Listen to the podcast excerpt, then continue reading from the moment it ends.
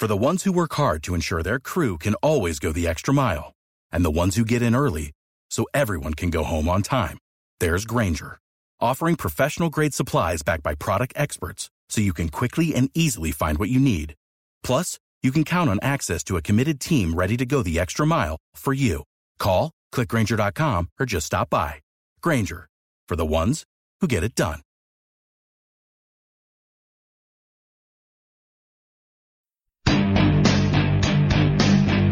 Welcome to the Uncooperative Radio Show with Brian Bonner, the finest uncooperative conservative radio on the net. Kicking down the walls, blowing away the smoke screens. You cockroaches, and you know who you are. You can run, but you can't hide. Brian Bonner stands for truth, justice, and the American way. Enemies of America, foreign and domestic, consider yourself on notice. Uncooperative Radio is coming for you.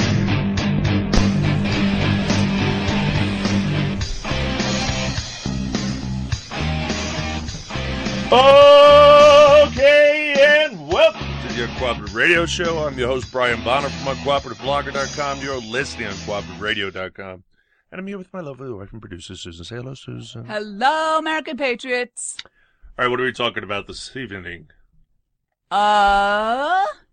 It's Thursday, so we start the show with the Pledge of Allegiance, then the truth about the 1%ers, the illegal alien invasion report, and what's up with our schools, followed by the Fuzzy Muzzy report, our military heroes, and regulations suck if we get to it.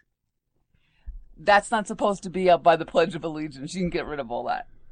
You sure? I was looking forward to saying it. You'll be saying it later on. The rape Uggs are coming. I don't have my keyboard turned on. I can't edit it. Oh, okay. Okay. Time for the pledge. Patriots, hands over heart, face the flag. You don't have a flag, get a flag. I pledge allegiance to the flag of the United States of America and to the republic for which it stands, one nation, under God, indivisible, with liberty and justice for all. And we don't know if they can hear Rue or not because the windows are closed. Yeah, they can hear him. He's screaming. It's not a sound file. It's a real rooster. Starting right off with the truth about the 1%, just diving right in. We are. From CNS News. Ever since President Cesar Braxobominas started running for president in 2007, there has been a debate about how much tax-rich Americans pay and whether they should pay more. In that ongoing debate, Paul Krugman, and Matt Iglesias, criticized the chart below because, according to them, it does not give a complete picture of the tax burden borne by Americans because it only includes the federal income tax. Since the rich pay a higher share of federal income taxes than of total federal taxes, they argued we were misleading by making it look like the rich pay higher share of taxes than they do. We responded to them here and here. Really? Well, they had the whole graph going, and I wasn't going to put the graph up. I would like to have seen it. You're the one who sent me this. You did see it. When I decide to send you something, I don't read it. Oh, I didn't know that. I thought you looked at it. Once I start looking at it, I find it's interesting. I send it to you, and I don't read the rest of it because I know I'm going to do it on air. Oh. Okay, well, when the links go up, they can click on it and see the graph. I guess so. But they explain the graph anyway. You can do that at UncooperativeBlogger.com. In that spirit, here is a new chart. Oh, come on, Susan. That shows the burden of all federal taxes, including individual income, corporate income, payroll, excise, and other miscellaneous taxes. The top 10% pays 53.3% of all federal taxes. While looking at just federal income taxes, they pay 68% of the burden. And everyone goes, oh, this person is paid, but they still pay sales tax. There's no federal sales tax. Just because I've had this discussion on the internet already. So just remember this number. The top 10% pays 53.3% of all federal taxes. And since there are no yet, and hopefully never, any federal sales tax, that was just a silly thing to say. What? People still pay sales tax. Yes, yeah, state, local sales tax. There's no federal sales tax. And you don't want to get into places like New York City to see how much the rich pay. I bet it's 90%.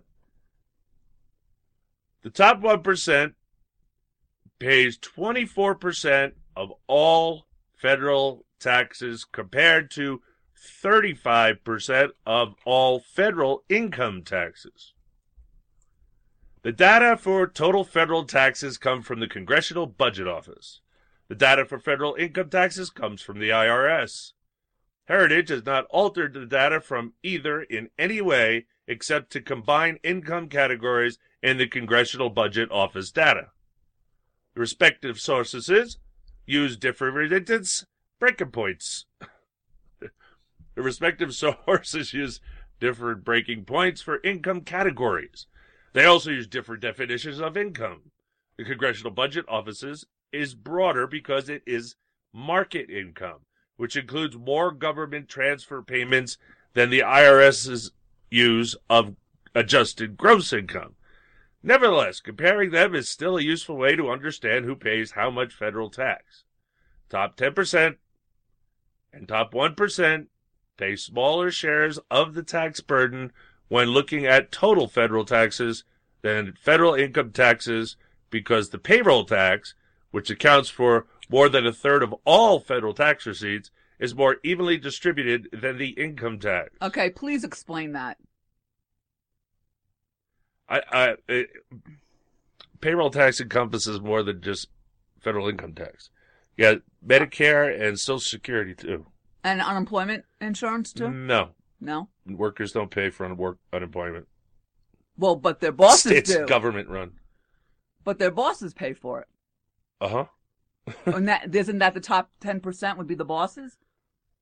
Well, I think you get in a much of a broader area now. You just say bosses. You could have a business with just one employee. Okay, so what are they actually saying?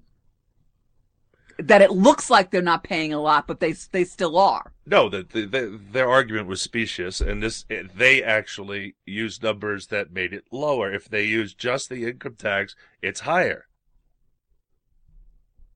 Gotcha. So they took the more conservative approach. Well, it's Obama math. No, this is real math, not Obama math. This is real. Right, this is real math. But the critics are using Obama math. Yeah, the critics are talking point junkies. They're little bots. They run around and regurgitate the same nonsense that they feel are winning talking points. They send them out like Daily Kos and and MoveOn.org and all that stuff, yeah. All they do is hang around progressives and go on progressive websites and talk about progressiveness. That's all they do. They're just immersed in stupidity. The top 10% and top 1% pay smaller shares of the tax burden when looking at total federal taxes than federal income taxes because the payroll tax, which accounts for more than one-third of all federal receipts, is more evenly distributed than the income tax. You know, you just read that. I know, but it's very confusing. It is confusing. So I wanted to read it again. It is. But the corporate tax tempers that effect because it falls mostly 75%, according to Congressional Budget Office, on shareholders, most of whom earn higher incomes, although not all of them. Neither chart makes a judgment on whether those top earners pay too much or if they should pay more. The purpose of the original chart, and this one, is to simply give American people facts. Given the information in the charts, people will have differing opinions as to how the tax burden on the rich should change, or whether it should change at all. But at least they will know the starting point from which they are changing the distribution of the tax burden. Instead of thinking that high earners are not paying a large share of the tax burden, as some have led them to believe in recent years. Yes, who's that idiot over at Microsoft? Gates. No, his friend. That's the other guy. Anyway, he was. He's the one that started. My secretary pays more taxes than I do. Something Berg. And no. That would be Facebook. Oh, okay. I'm getting confused. It's going to come to me later. I know it.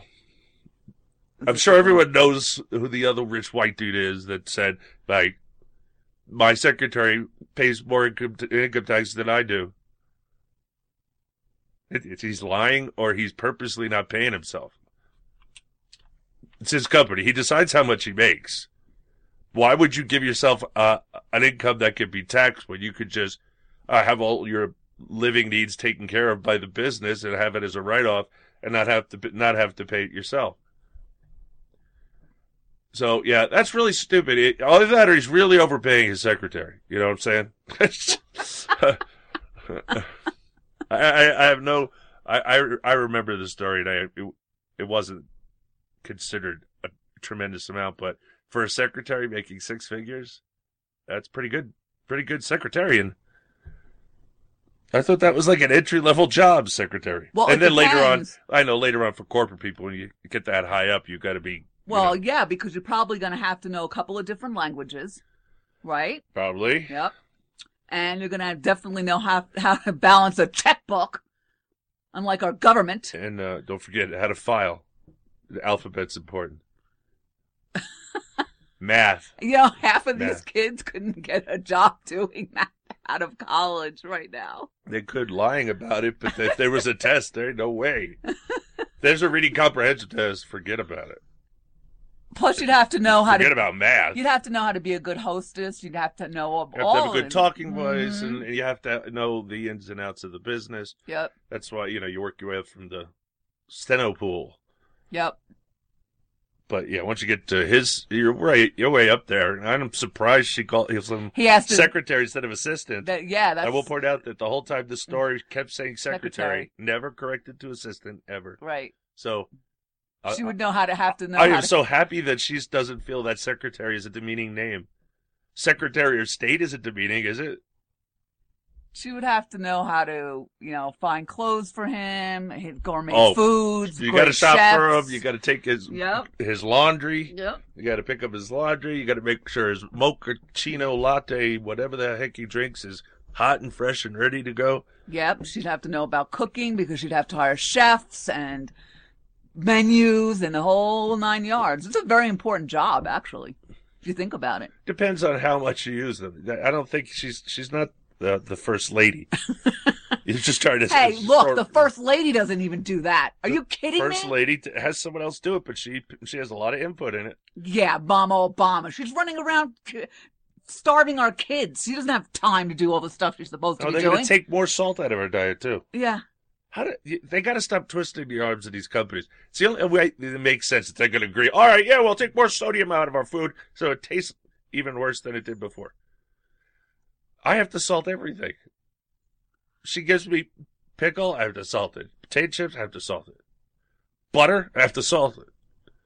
The first ladies in this country were extremely proud to do the domestic things that required of the first lady, because we had to show a good face to the rest of the world. Now, you don't expect Mama Obama to vacuum, do you? I mean, seriously. I guarantee you, she doesn't clean the house. No, she's running around starving our kids. No, I meant before she went to the White House. She did. She wasn't cleaning the house. Obaminus was cleaning the house. All right, push the button. No, I'm not ready. You should be ready. Well, I was what takes you so long? Because I thought you were going to be set it up ahead of time. I keep telling you that. You don't listen to me. No, I don't. I really don't listen to you. It's true. I don't even know what I did with it. Well, I guess we're just going to move along. Well, I didn't think you'd get through that so fast. No. There it goes. Let's get a grip on immigration in these great United States. It's high time that we limit their numbers. It's high time that we close up that gate. Now can't you see how we are rapidly becoming another third world fascist state? Let's get a grip on immigration in these great United States.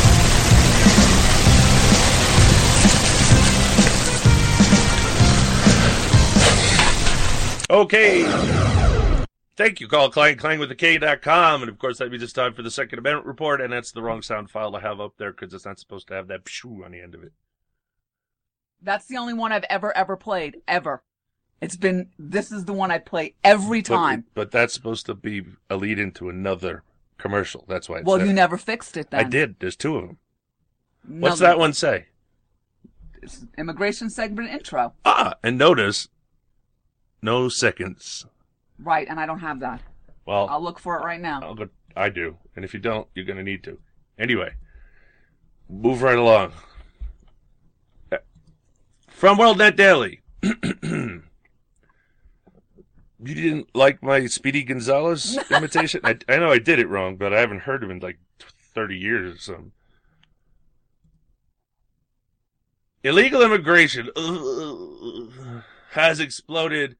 You know, someone actually had the nerve to put in my timeline that I ignored her pleas of help about immigration, and now this is all going on. And you should tell all his listeners that that he caused illegal immigration. He didn't stop it when he could. I was the founder and president of the Coalition Against Illegal Immigration for years. Are you kidding me? For many years, I even met with Haster's aide on the phone, which you think it's easy to get the Speaker of the House's aide on the phone. Go ahead. I've been fighting illegal immigration since I started blogging, which is like, what, 15 years ago? Yep. Now you're talking about your Twitter timeline. Yes. Okay. I was like, are you kidding me?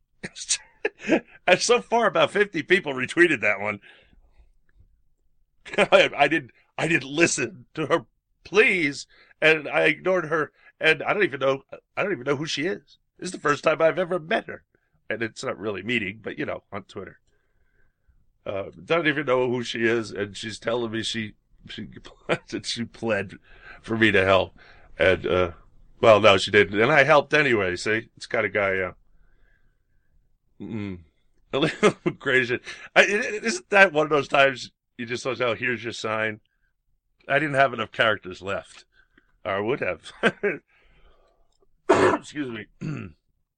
So illegal immigration has exploded 57% in less than 2 years. And how do we know that? We have no way of knowing that.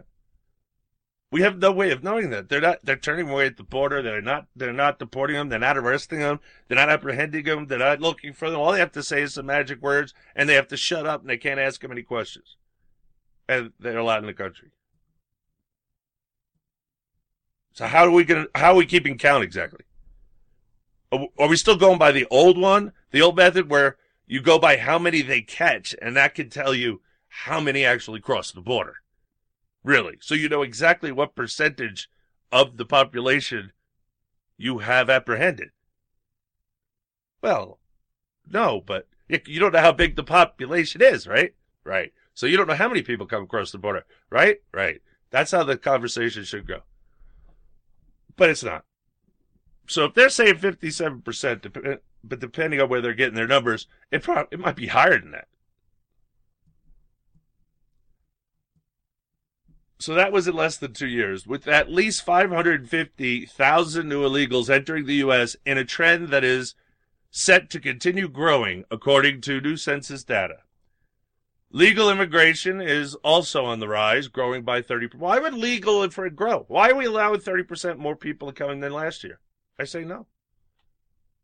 As a matter of fact, I don't want any more people from third world countries, second world countries. No more. Don't want them. No Muslims. I don't care. No, not temporary. Sorry. Trump knows better than that. It's not going to be temporary, because if you ever do that, it'll be permanent. If I don't think he'll be able to. He'll probably try. But we need a whole cease on immigration, and we need to stop chain migration, which is just nonsense. That because you got to be a citizen and immigrated here, you can bring your whole family over. I'm not kidding you. We're talking, grandma, grandpa, father, mother, sisters, brothers, siblings, whatever, uncles, aunts. No, you got a slot, one slot, and that's all you get is that slot. That's how it used to be. Your rest of your family wanted to come over here, they had to apply just like you do. You do not get to come over here just because there were married people that came over here, men came over here, left their wives back in the old country, and sent money back to them. But you get one slot, and any of your other family members want to come, they got to go through the same hoops you do. No special treatment. And they get in line just like you did. But no, they don't do that now because they know about the chain migration thing, see? So they don't bother with that.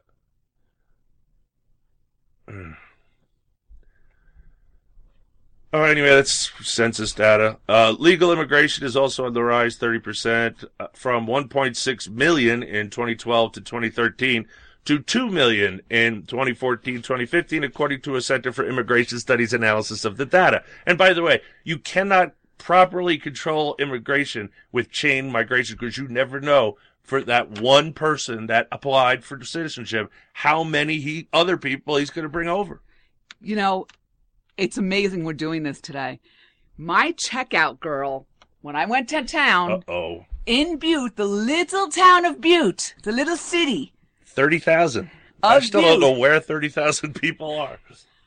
In the middle of nowhere, Montana, I had a girl from Malaysia check me out. Fresh off the boat from Malaysia. Well, at least it isn't from Syria. Doesn't matter. Malaysia has Muslims too. I know. Did she have a hijab? No. Then she's not a Muslim. I asked her if she would. Did she check out the bacon? I didn't have any bacon. You didn't have bacon? I had hot dogs. Okay, same thing.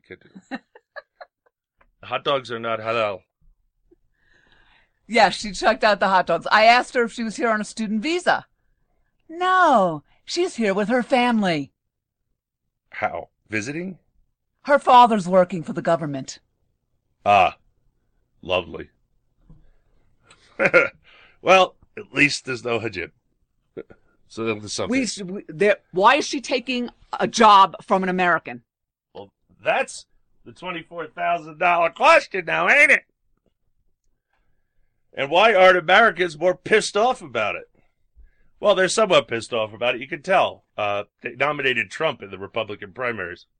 That's how pissed off they are. And by the way, if you think Hitler has a chance in hell, she doesn't. Not against him. He's going to tear her apart. She is the least liked person in the United States, I think, at this time.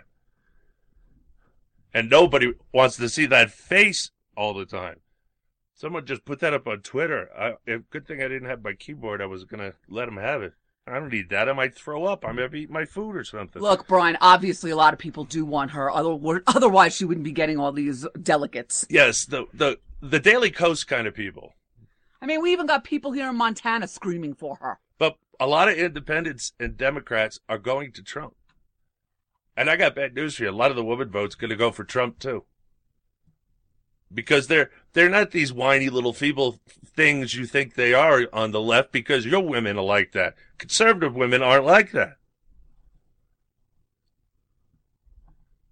Reports earlier this week that the surge of Central Americans at the U.S.-Mexico border is again heating up. And again, This is being encouraged by this administration, basically advertising in Central America for them to come here, and facilitated by the Mexican government. And if you don't believe me, answer me this. Or you could do it like a riddle me this. I'm the riddler. If it's true that the surge is happening again, how are they getting over the Mexican border?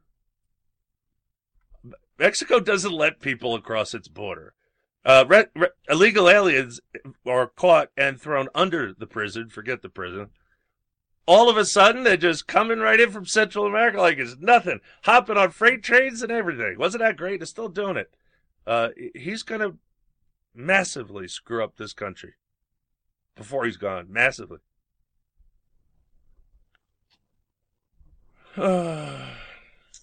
U.S.-Mexico border again is heating up, are woefully underplaying the true nature of the problem. A U.S. Border Patrol agent tells World Net Daily. From last October to March, the U.S. Border Patrol averaged 330 apprehensions of Central Americans a day, according to an analysis by the Pew Research Center, an increase of 100% over the same period a year earlier.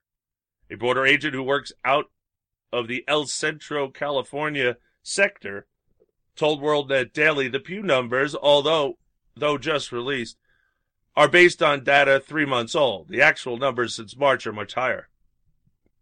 As for the surge, yes, it's happening again. However, I've heard the number is higher than the 330 per day they are reporting, the agent told World Net Daily. That's per day. Per day, that many people coming into this country. How much is that in a week? We'll tell you when we get back. It's on Cooperative Radio Show. You stay tuned, cause we'll be right back.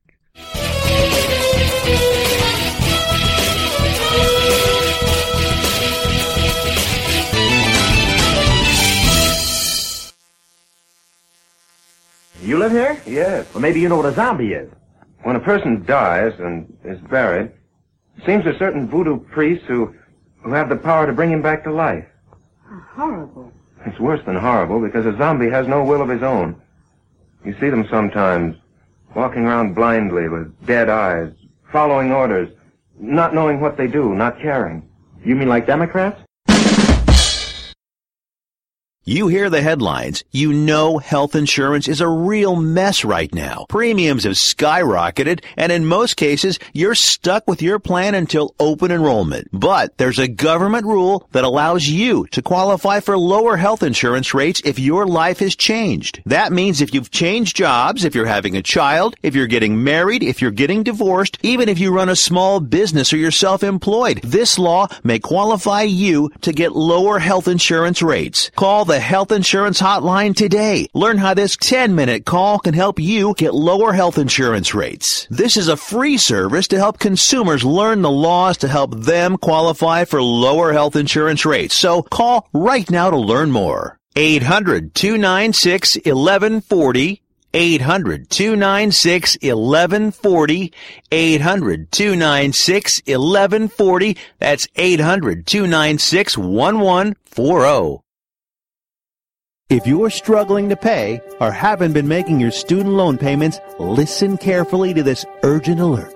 Have you been out of school for 10 or more years and you're still making your student loan payments? Are your student loans past due or even in default? Can't go back to school because of an old student loan problem? We can help you if you qualify. Your student loans can be taken out of default. We can stop the wage garnishments, stop the collection calls, and stop the seizure of your tax refund. Give yourself a break. Stop the stress and see if we can help you reduce your student loan payments. One quick 10-minute call could solve them right now. So call the Student Loan Helpline now. 800-215-6813, 800-215-6813, 800-215-6813, 800-215-6813. This is a fee-based document preparation service to help you access free government programs. Call for complete details, not available in all states. What's your IRS problem? Do you owe back taxes? Is there a lien placed on your property? Have your bank accounts been frozen or seized? Have your wages been garnished? Are you being audited by the IRS? Are they sending you letters that demand actions and have urgent due dates? Well, solving your tax problems is as easy as calling Taxes 321. The IRS is the largest collection agency in the world. You need the best representation to give you peace of mind. You need experienced professionals that can cut through the red tape and stop the collection process. If you have a serious problem with the IRS, call the Taxes 321 network today. We'll get them off your back. 800-511-3024, 800-511-3024, 800-511-3024, 800-511-3024. If you're struggling to pay or haven't been making your student loan payments, listen carefully to this urgent alert.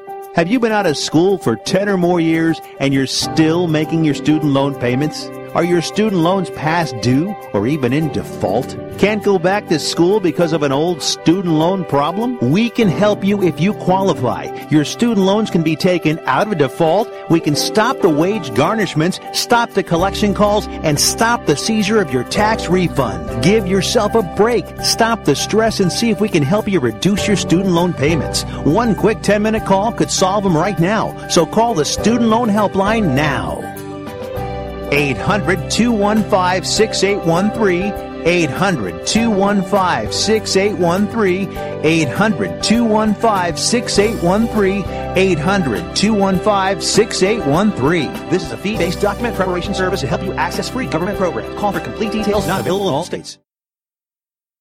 The following message is brought to you by Health Markets, your first choice when you need health insurance for your small business. Do you offer health insurance to your employees? Call us now and see if you can save money. Do you want to offer vision and dental to your employees? Call us. Do you think you're paying too much for your current health insurance? Call us. Do you want somebody else to do all the legwork and search thousands of health plans from over 180 health insurance companies nationwide? Call us. We're Health Markets, and thanks to a little-known solution, we could help your business save thousands of dollars on health insurance costs and save your employees money, too. Our service is free. Don't miss the great savings. Call now. 800-862-0336, 800-862-0336, 800-862-0336. 0336. That's 800-862-0336. Health Markets Insurance Agency is DBA of InSphere Insurance Solutions, Inc., licensed in all states. Product availability varies.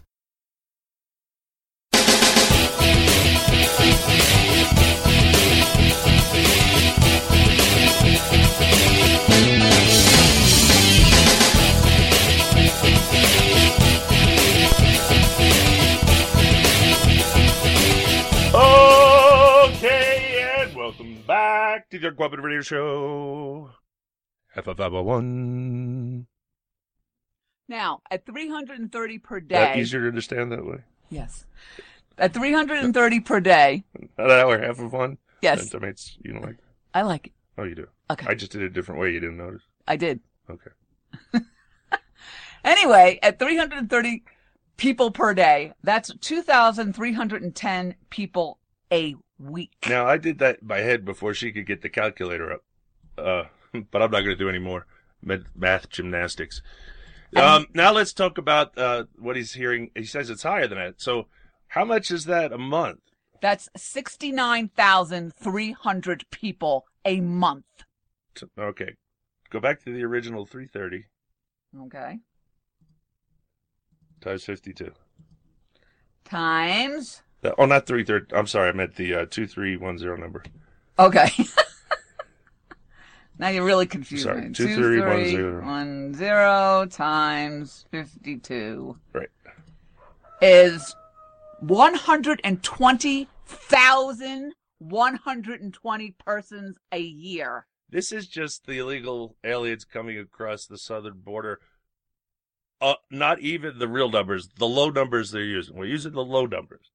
120,000. That's ridiculous. I put the refugees add on to that. And it's unsustainable. We can't sustain this many people. And then immigration's up 30%. Legal immigration's up 30%. Foreign visas are up. I mean, I can keep going on with this list, by the way. We've been doing it in the show. Now, listen to this. He said the number he was hearing from agents working in the South Texas sector is in the high hundreds, close to 800 per day. 800 per day. That's 5,600 people per week. Times 52. And that's 291,200 people per year. Yeah, that's a number, huh? Of low education, poor, diseased, criminal people coming into this country. Like, again, that doesn't include the legal immigration, which includes the H-1B, foreign visas, that people were trying to get stopped. And they couldn't get it done. Didn't you just find out that, or did I hear it on one of the talk shows, that there's another visa that they can come here and work for summer jobs that our college kids and our high school kids are supposed to be taking? Yes. Uh-huh. Yeah. It's like a HB4 or some crap like that. H1, H2. It's H1 or H2. It might be 2B or something like that. Yeah, they come here for summer jobs. Ow. To do the summer jobs that our kids want to do. Nobody's hiring anybody over the summer break because they have illegal aliens. You really should watch the microphone. She's trying to be quiet and sneak out. So you don't know, but I'm going to tell you she's leaving. She's not here. We've also seen an increase in illegal alien crossings in my sector, El Centro.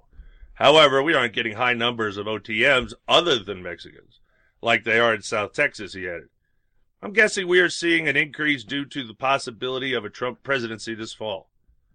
The news from the border comes as a report was released Tuesday showing a 57% increase in illegal immigration over the past 2 years, while legal immigration has also increased. We covered that. So I don't know why they'd want to come here because Trump's coming here, because Trump says he's going to kick them all out. We got to get him savvy to Operation Wetback. Eisenhower. Yes, it was already done in this country. Oh, in modern times. Oh, my. And it worked. Oh, my. Oh, it's so mean. You want to put him in a ship and sail him to the farthest reaches of the... Yeah, to hell if I could. From CNSNews.com. Yeah, I'm soft on illegal aliens. That's me. I hate to see someone who's really tough on illegal aliens. What does he want to do? Incinerate them? Oh, it could be a she, I guess. Could even be a witch. What? There's real witches in the world. I'm sorry. I hate to break it to you.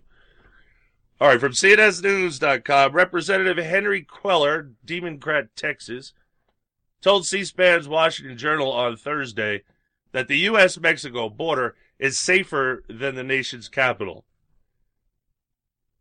If that's true, I feel real bad for the people of Washington, D.C., but then again, they're not supposed to be living there in the first place. Only the servants of these people are supposed to live there. That's it. I think that's the whole millions of citizens. It's not a state. They want to vote. You don't get to vote. You're not a state.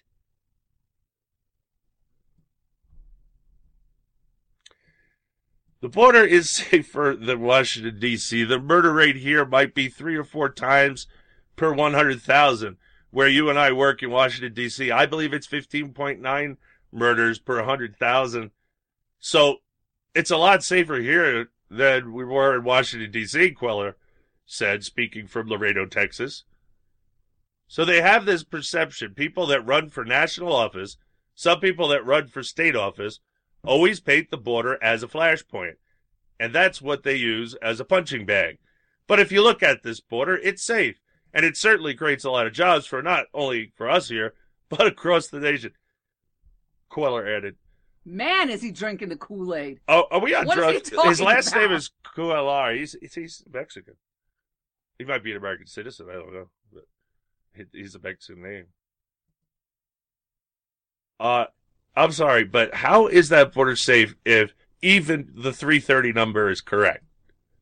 330 per day. And we know what kind of people come across the border. It's not well-to-do people. It's the poor. And it's those that are also criminal. Well, they're all criminals because they break the law when they come here. Brian, they can't even But I mean, your larger criminals, murderers, rapists, and drunken driver murderers.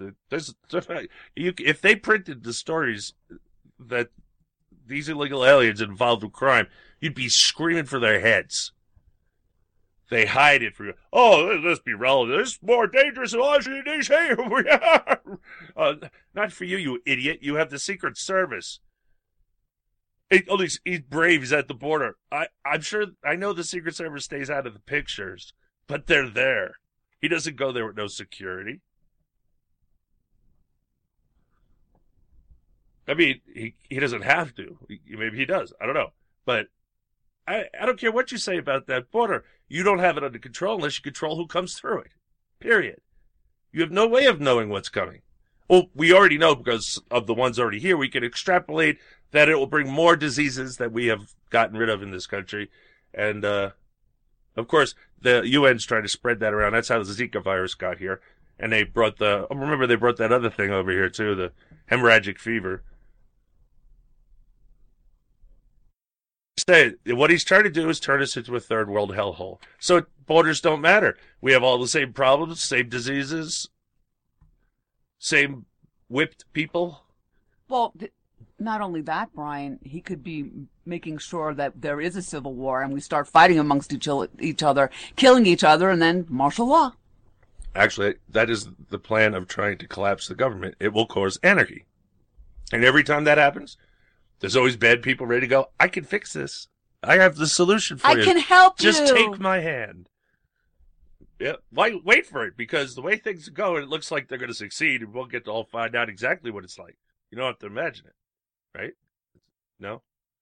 No, I don't think it sounds good either. According to the Federal Bureau of Investigations, there were only 105 murders and non-negligent manslaughter in Washington, D.C., at a rate of 15.9 per 1,000 inhabitants in 2014, the latest year available data.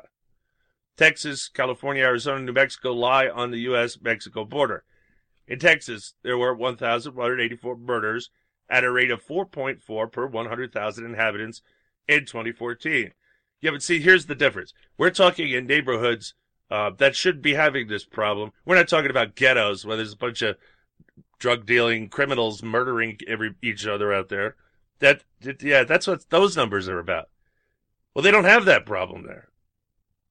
It's a different problem. It's the people coming across the border bringing crime with them. And it's always bad for the people on the border because guess what? They got to cross through them to get anywhere else. And so, yes, the other thing about the numbers is there are illegal aliens all over the country. Just like they're doing now with the refugees, bringing them in here, they did that with illegal immigrants. They were busing them all over the country. I was reporting it. Nobody wanted to believe it. And they're everywhere. So, so they're committing crime across the country. So this is a really stupid argument. But, you know, what do you accept for elected cockroach? In Texas, there were 1,184 murders at a rate of 4.4 per 100,000 inhabitants. In Arizona, that same year, 2014, there were 319 murders at a rate of 4.7 per 100,000 inhabitants. In California, there were 1,699 murders at a rate of 4.4 per 100,000 inhabitants. And in New Mexico, there were 101 murders at a rate of 4.8 per 100,000 inhabitants. Okay, are we going to get to the rape statistics now? Oh, it's the end of the article? Really?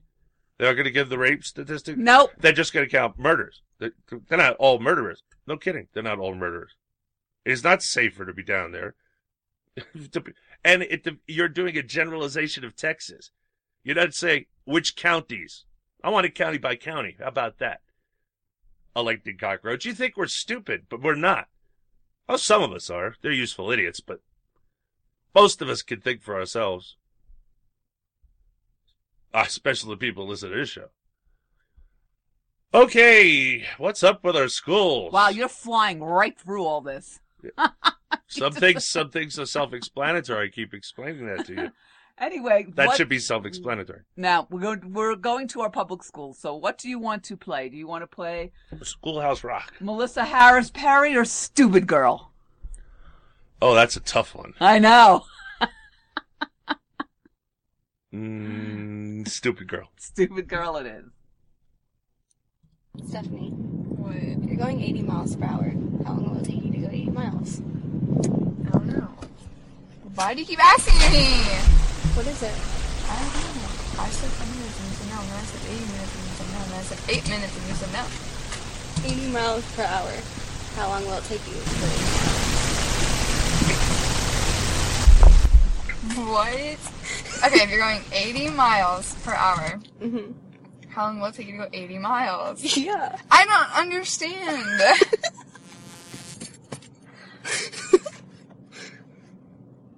I can't look up to this. Okay, 80, so do I, divide something? No. 80 miles per hour, how long does it take you to go 80 miles? Yes.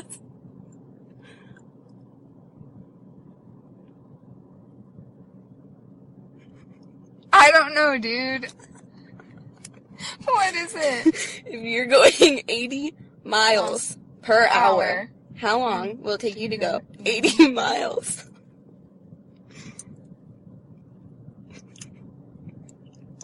Dude, I don't know. If you're going 80 miles per hour. No, listen. If you're going 80 miles per hour, how long will it take you to go 80 miles? Per hour? Mm-hmm. I don't know! What? I don't get it! 80 miles per hour. Okay? So you're 80 miles per hour. Okay. So an hour at 80 miles. Okay. So how long will it take you to go 80 miles? An hour. Yes. An hour? Yes. Will it take you an hour? Yeah. Not 80 minutes. Not 8 minutes. Not 30. There goes 2 minutes of your life you'll never get back. That is what's coming out of our high schools right now. Maybe even college. She didn't look that young, so maybe college. Yeah. How do you like them now? This is what we let happen to the children. I know. And we're still letting it happen. Those government schools are not closed down. And those government schools are child abuse centers. They have to be shut down.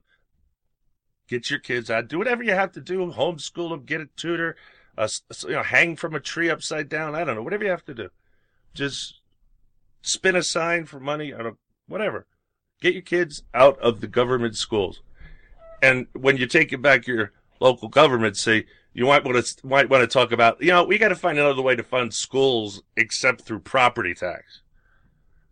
Because we don't want our citizens feeling like they're just renters.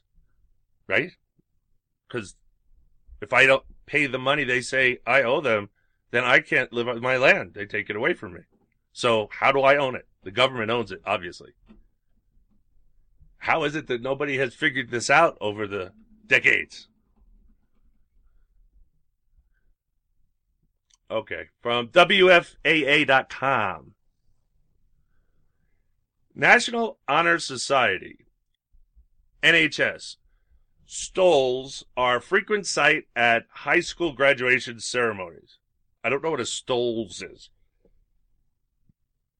Around the country. But one Plano Senior High School student is frustrated that he won't be allowed to wear one when he puts on his cap and gown next month. I don't know what a stoles is still. Anybody? According to school practices, students are not allowed to wear NHS regalia. Garrett Frederick has been a National Honor Society member since his sophomore year, dedicating himself to maintaining a high GPA and performing community service hours. Now, this is all about you can't let anyone know you're smarter than them or better than them or they do not want to promote achievement. They they don't promote achievement because there is no achievement. They don't allow it. Then everybody's equal. No one has hurt feelings. Everyone gets paid the same money. That's what they want too, by the way. Everybody gets the same money, like on Star Trek. Vulcans haven't landed yet, and until that happens, I don't think we're going to get along on this planet. But we can sure try. But there's no getting along with Islam. If you haven't figured that out yet, you really have to pray on it, meditate on it, whatever you want to call it. But you have to get yourself educated on what this does to society. A society where achievement is not rewarded. Why achieve if there's no reward? What if this guy over here got by on a D average, gets the same job I do? Why did I bother trying to keep a GPA that's 4.0? I'm just saying, this is what socialism does, and socialism's point is to lead you to communism. That's the deal. That's why socialism was created, but it never gets there because the minute they centralize all the power and all the property and everything to themselves, they don't give it back.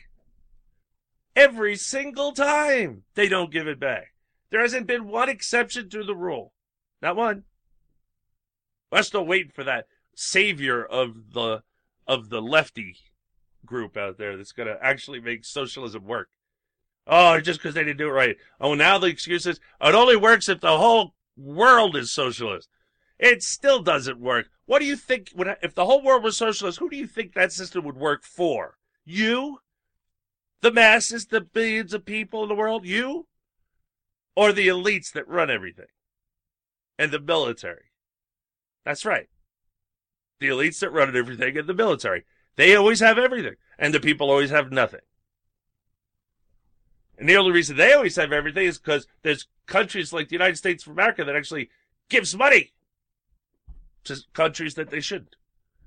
Not talking about Cuba. But now that Cuba's no longer in the embargo, I bet they're going to get every single country on the globe gets aid from us, foreign aid. There's no exceptions. Cuba was one of the exceptions, but now Cuba's just like every other country, so our friend. We're going to give them money. And you know who the money's going to go to? Susan, do you know? The military? The military. It always does. The military and, of course, the people that run it, the elites. Oh, no, I heard people, I went to Cuba. It was wonderful. The people tell me they love it here in Cuba.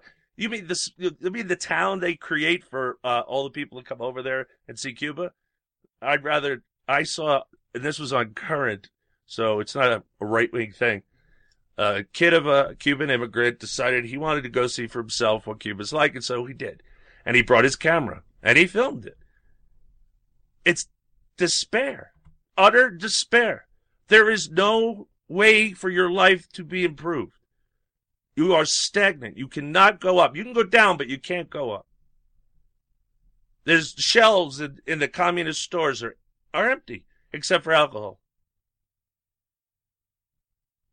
I'm just telling you, rum down there is cheap. That's what a Cuba, I can't say the word, Cuba Libre. That's just rum and coke to us with a twist of lime. So anyway, they drink a lot of rum there because there's nothing to do but drink. So that's what they do. And they're all sitting around depressed, doing nothing. It was horrible. And the whole scene was different. It's like a giant ghetto. And then they have that little fairy tale world. All of them do it. North Korea has it. China has it. Cuba has it. Where they have those special places where they take you, and you think you're getting a tour of the city, but you're only getting a tour of what they want you to see. It's all theater. Outside that zone, it's a hellhole. Always. Not sometimes. Always. Anyway, back to this performing service hour. I'm not just an honor student. I'm a NHS student. I worked hard. I put in the hours, Frederick said, explaining that he committed to 20 hours of community service every semester. National Honor Society members frequently wear white satin stoles with the NHS seal during graduation ceremonies to mark their commitment. Until recently, Frederick thought he'd be able to wear one. I was really looking forward to wearing it, being able to say I was part of it, because I have friends that go to Plano East High School and Plano West High School, and they're all wearing it, he said. So it's like, I don't know, why we're not allowed to wear it? We're going to go to our break. Some Cooperative Radio Show. Stay tuned, guys. We'll be right back.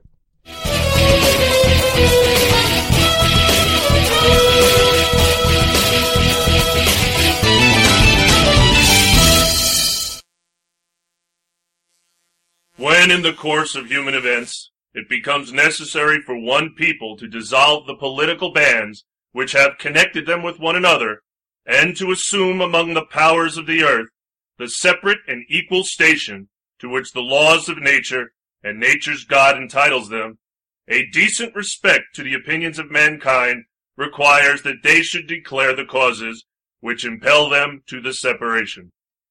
Read the Declaration of Independence. It's an old document that never grows old. This has been a public service announcement from the Uncooperative Radio Show. Are you a city-dwelling liberal who loves the environment? Do you cry every night because you feel that global warming will destroy the earth by the time you wake up? Is your only goal in life to smash the George Bush and Dick Cheney evil oil empire? And is Al Gore your arch-magi of all that is green? Then do we have a solution for you? Yes, liberals, here's your chance to do your part to change America from a freedom-loving republic to a communist socialist paradise. Just walk, bike, or drive your carbon-credit vehicle to the Uncooperative Moped Dealership. We carry an assortment of diverse and politically correct mopeds in every style and color, liberal smell not included. Our dealership knows the importance of stopping global warming and defeating the warmongering conservative from taking over the world by getting rid of all the cars, SUVs, light trucks, and pickup trucks, and soccer mom vans from our city streets. So drive your patchouli-loving ass out of the gas-guzzling, environmentally destroying, mechanically driven device today and onto one of our fully loaded mopeds. Al Gore will be glad you did. Woo! I don't know if this is a good idea, son. Using funk. But, Dad, we gotta reach out to our base somehow. Besides, I love James Brown. What will your mother think? The border goes from coast to coast. Easy to get into here. We got intercontinental overload. Just slip under the fence. It don't make any sense. When there's no documentation, that's too far. And somehow or some way we're gonna find out who you are. Sneaking in America. Try to hide from immigration. Sneaking in America. Across the land, across the nation. Sneaking in America. Got to have some legislation. Obamacare. Yes, we can. Yes, we can. Who can make the sunrise? Who can make the sunrise? Promise you the moon. Promise you the moon. Cover you with health care and a miracle or two. Obama can. Obama can. Oh, Obama can, man. Obama can, man. Obama can, man. Cause it calls.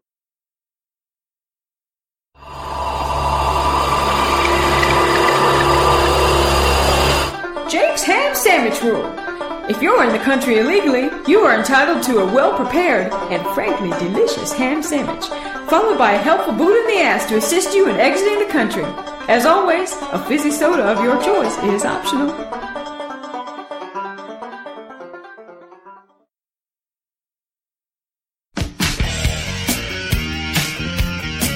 What should we do about evil? That's a good question.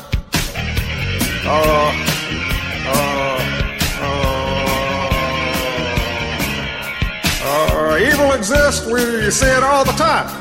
in the streets, Darfur, but not in Iraq at any time. We need to be humble and not have a spine. Defeated. Defeated. Let me just say... defeated.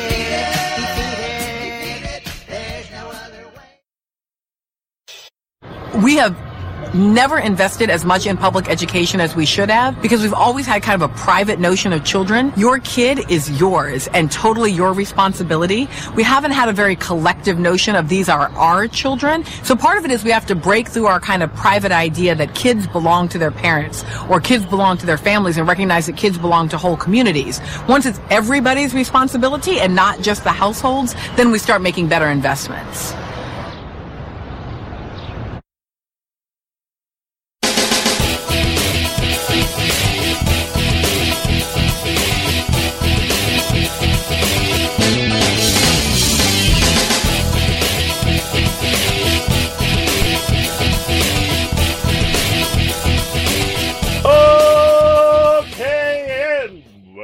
Back to the Uncooperative Radio Show, Hour 2.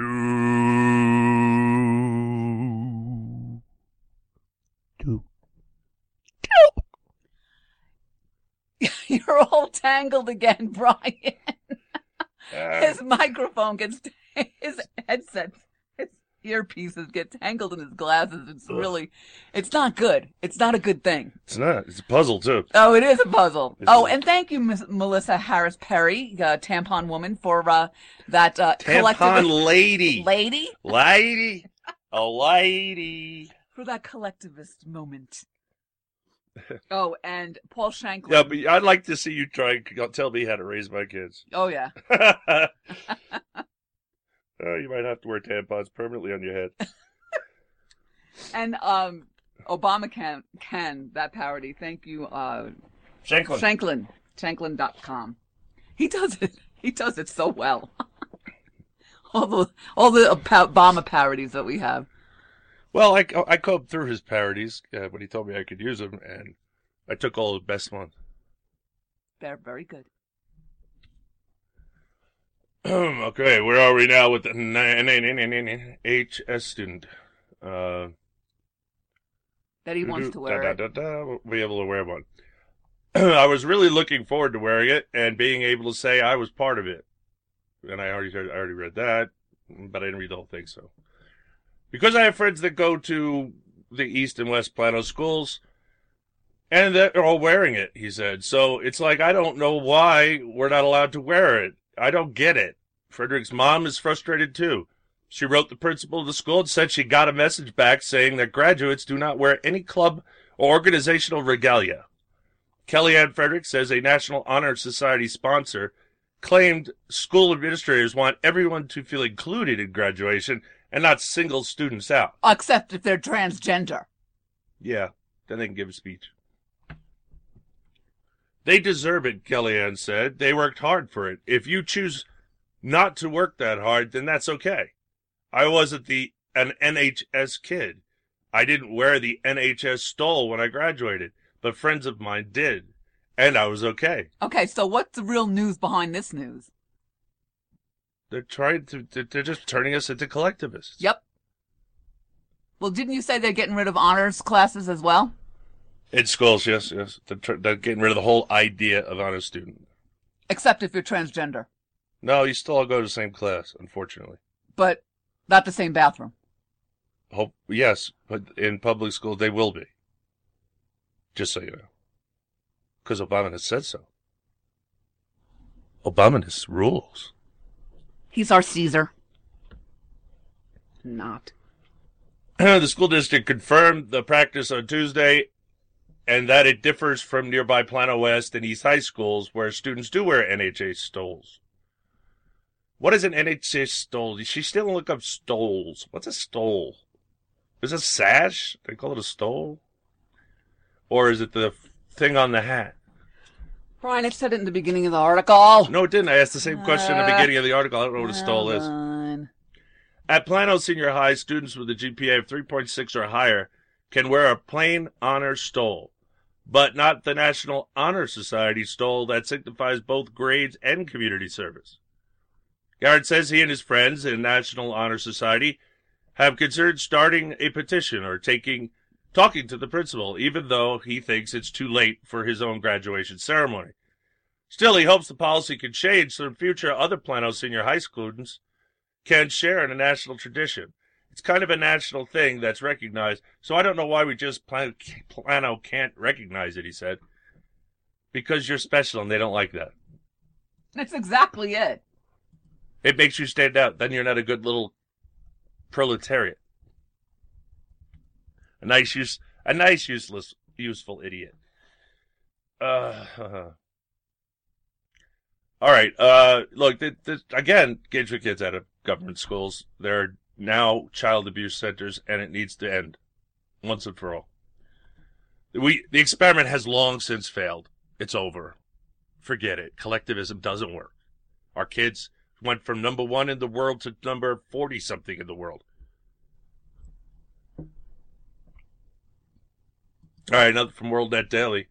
A judge in Ohio has agreed to dismiss criminal charges against homeschooling parents who forgot to file required paperwork after the local prosecutor asked for the dismissal. That's what a stole is. That's what it looks like. You can describe it to the folks. It's like a sash. That's what I said, a sash. Why is it a stole? That's because there's different stoles. There's a Christian, different sashes? Right, that the Christian, what the priests wear. Yeah. They call that a religious stole. No, I don't remember that being called a stole. And then that's an academic stole. They had different types. Okay. I'll have to look up what the word means later, obviously. So back to World Net Daily and homeschoolers. But another criminal case still looms against a second homeschool family in the state. According to the Homeschool Legal Defense Association, the world's premier advocate for parents who educate their children. The details of the two cases remain sketchy since the families have not wanted to be identified. But HSLDA confirmed Wednesday that the first case charges of contributing to the delinquency of a minor, forgetting to file a notice of intent with the local school district, which was quickly corrected when discovered, were dismissed.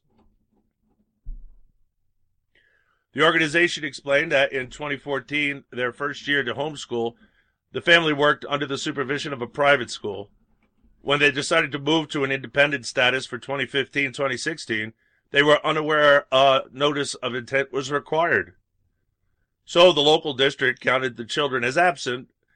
After a month, a truant officer we have truant officers again? Visited the family, letting them know for the first time of the problem. He gave them an ultimatum: prove you are homeschooling or appear in court. The next day, the homeschooling mother brought proof of her homeschool to the officer. But despite that, the officer had told the family. The school district filed criminal charges against the family that same day, accusing them of contributing to a delinquency of a minor, a crime that is punishable in Ohio with up to $1,000 in fines and 6 months in jail. HSLDA then raised the question of whether the prosecutor would be able to prove that the family recklessly contributed to truancy. Recklessly means that she acted with heedless indifference to the consequences and disregarded a substantial and unjustifiable risk to her children, HSLDA said. That is a hard legal standard to meet, especially when the only allegation is that someone failed to file a piece of paper. Yeah, but judges, judicial anarchy, you just never know. World Net Daily reported in February that the two cases were developing, that HSLDA confirmed both families were relatively new to homeschooling in Ohio. One failed to file an annual notice, and the second family did not submit an educational assessment when the school district wanted it. What is an educational assessment? We're not teaching to the test. That's why we homeschool. So there's no test to assess them with. It's a different educational system. It's self-driven. It's independent. The kid learns to be independent and learn for himself and study whatever topics they're interested in, over the basic reading, writing, and arithmetic.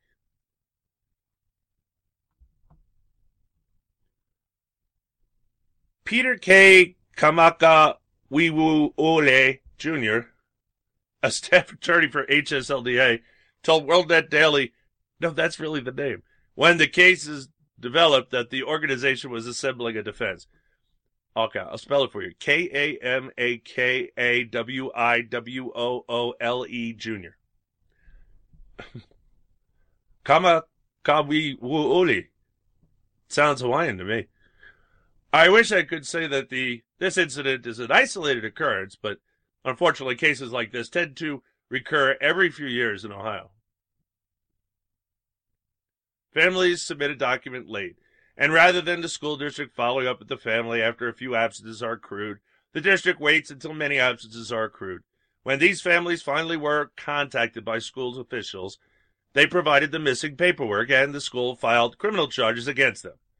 He explained that in both cases the children were attending the school they thought they were enrolled in. They were obeying their parents, who expected them to do their schoolwork, and they were doing their lessons daily. These are simply not the sort of families that the Ohio legislature intended to be subject to these sorts of criminal penalties. He said the tragedy is that these prosecutions are entirely avoidable. They don't want to be avoided. They don't want people homeschooling. For one thing, they lose money. Ohio's compulsory attendance statute has specific provisions which are supposed to apply when a school district believes that a child is truant, and those provisions require, among other things, that parents be provided notice when a district believes a child is truant, and affords parents multiple opportunities to correct the behavior of the child, or, in this case, to correct clerical errors. The compulsory attendance statute recognizes that parents can ultimately be prosecuted, but only as a last resort, after intermediary measures have been taken to correct the problem and have failed. It sounds like these people in the education school system there, and whoever the county attorney is that would actually have to be the one to press these charges, are out of their minds. They must be commies. They don't like independence. They like collectivism. And homeschooling works in the opposite direction they've been fighting for over 200 years. The total domination of our children's minds. From CNS News, Common Core is the educational standard program that everyone loves to hate, except the people who set policy for America's public schools. That's one reason why mere parents are opting to homeschool instead. Look, Common Core is just a way for them to remap your children's brain as it's developing, therefore making it almost impossible to fix. It may be impossible to fix, but I never like to say impossible. So probable. So they don't like homeschooling because that's going in the opposite direction of where they want it to go, which is total domination of the children, to use against us, to turn them against us. But again, these things that go in the opposite direction of what they fight for, notice how they never stop fighting for it. The unions are clawing and crying and they just keep going and they never stop. No matter what, they just never stop. The left is just, it's like that. They're lemmings. They'll follow anybody, and then they'll just do whatever they say till they die. I mean, it's just ridiculous. But that's how they are winning, and we're losing because we're so independent. We're not working together. They are. See, we're not supposed to be in a democracy where majority rules. So it's kind of a strange concept for conservatives. Although, like I said, lefties, they're like lemmings. They just file nonsense. Anybody that believes in communism and socialism really doesn't have a mind and hasn't been educated properly. With our children, that's the case. They haven't been educated properly. Oh, no.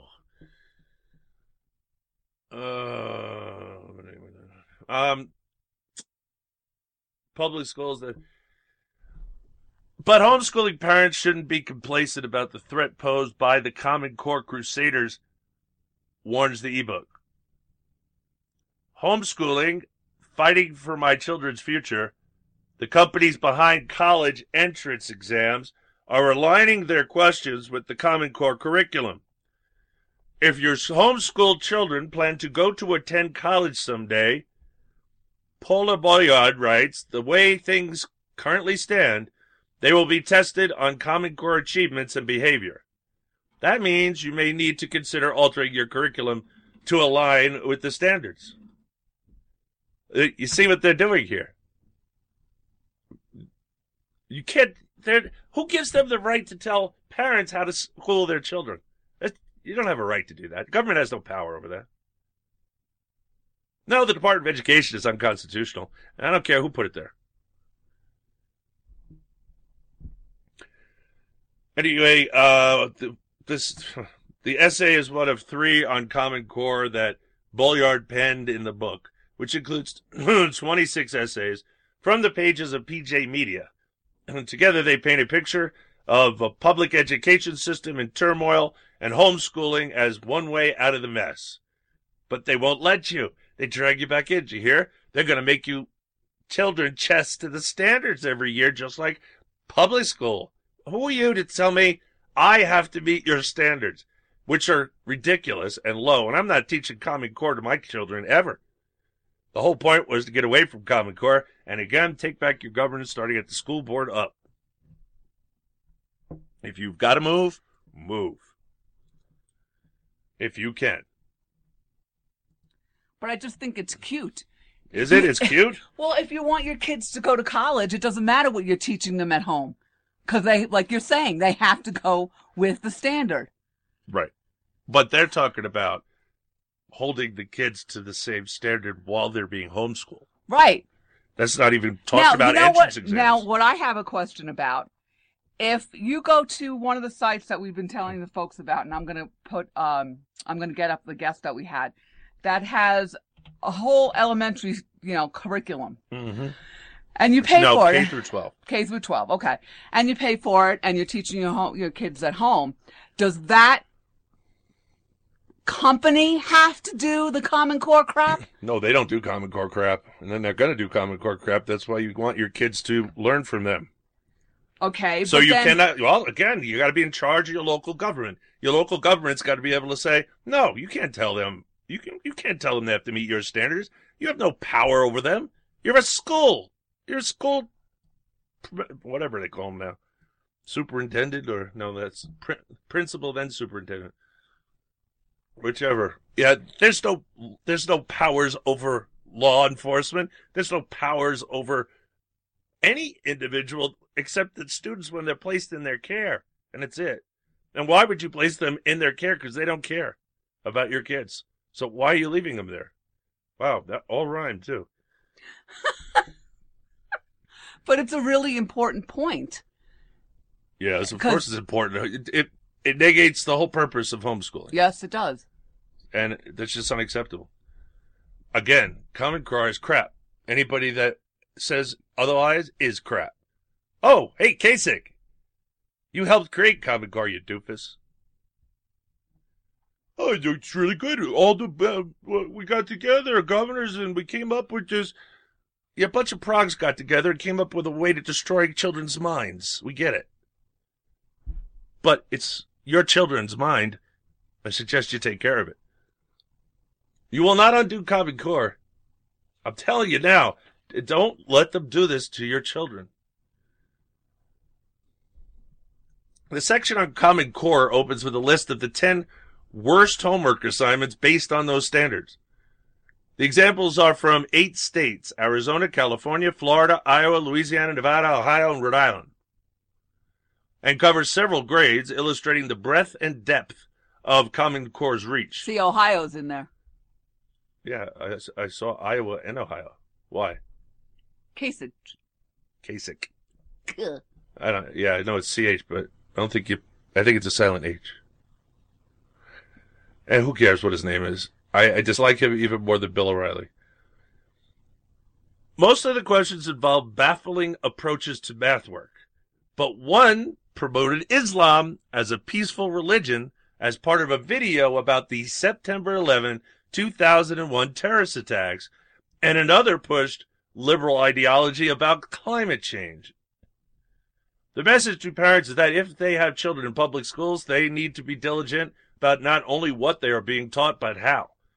If your children are under the influence of this curriculum, Bolyard said, you may need to spend a significant amount of time debriefing them after school. Didn't you have to do that when your daughter lived with us? Yep. Well, immediately she started up with the homosexual thing because she had a lesbian friend in school. Right. She's 15 years old, right? She was 15. Right. How do you know? That's what I'm saying. They're so screwed up. These kids are gender identifying as the opposite in grammar school. We're talking, you know, little kids. They're not even sexually active. They haven't hit puberty or any of that. Why should they think they're a girl? What the hell would make a kid do that? No normal child does that. And by the way, I'm telling you, if you really care, if you see something like that, you can almost bet that those parents have abused that child sexually. One of the parents is going to be guilty of abusing that child. I'm telling you, it's a dead giveaway, so let them out themselves. Go ahead. Dress your kid up in a dress and send him to school. And then, well, we need to look into this family, and we need to have a talk with this kid with the shrink and find out what's going on. Why does the kid think he's female when he's obviously male? Why does he think he's a homosexual? Etc. This is not normal. No matter what you've been told, it's not normal. I have never met a well-adjusted homosexual in my life. Ever. And that included in my own family. Never. And you're not doing them any favors by telling them, oh, go mutilate your body and go, oh, yeah, live your life like a flaming homosexual and blah, blah, blah, with no help. No help at all because, oh, well, that's normal. It is not normal. By definition, it's not normal. They have something wrong with them. And it's not in their chromosomes because we checked. It still has a Y, so it's still a male. Get it? Just saying. Now, you can coddle this behavior because it's not a lifestyle. It's not a choice. They're born that way. Nonsense. Nobody's born with one sexual preference. Anything sexual at all. The little kids don't have sexual identities like that because they don't think about sex. They don't know anything about sex. How did they get here? The stalk brought them. That's how. You don't tell little kids about sex. Oh, so you lied to your children. Yes, I did. I told them Santa Claus was real too, and the Easter Bunny. And I tried to feed that because those things are what make childhood wondrous. We all forget we've lost that little child in us. I can't even hear my little child anymore. You know, that's a good point. Doing all this perversion is making childhood less wonderful. It really is. It's making it dirty and ugly. Right. And, by the way, just plain ludicrous. That parents do this to their kids and that they're for this happening to other people's kids, that's just evil. You heard me. Let's be real. Those on the left are evil. And mostly they're a bunch of whiny little wimps that want the government to force us to do something that they don't have the cojones to force us to do themselves. Because we kicked their backside, that's why.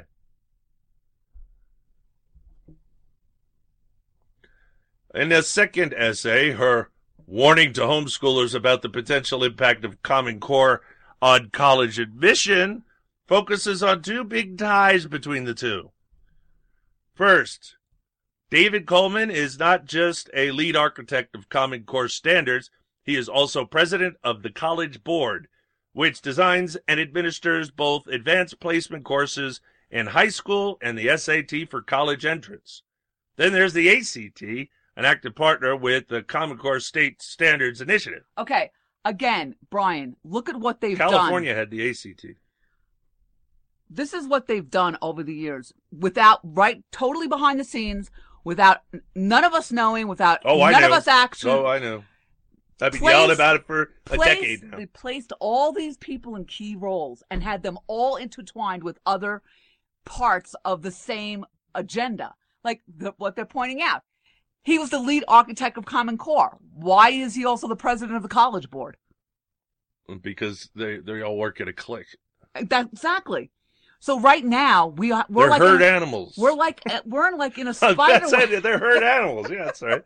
Those are the left-wing liberal, progressive, social economy, fascist, status bastards, collectivist, status, whatever.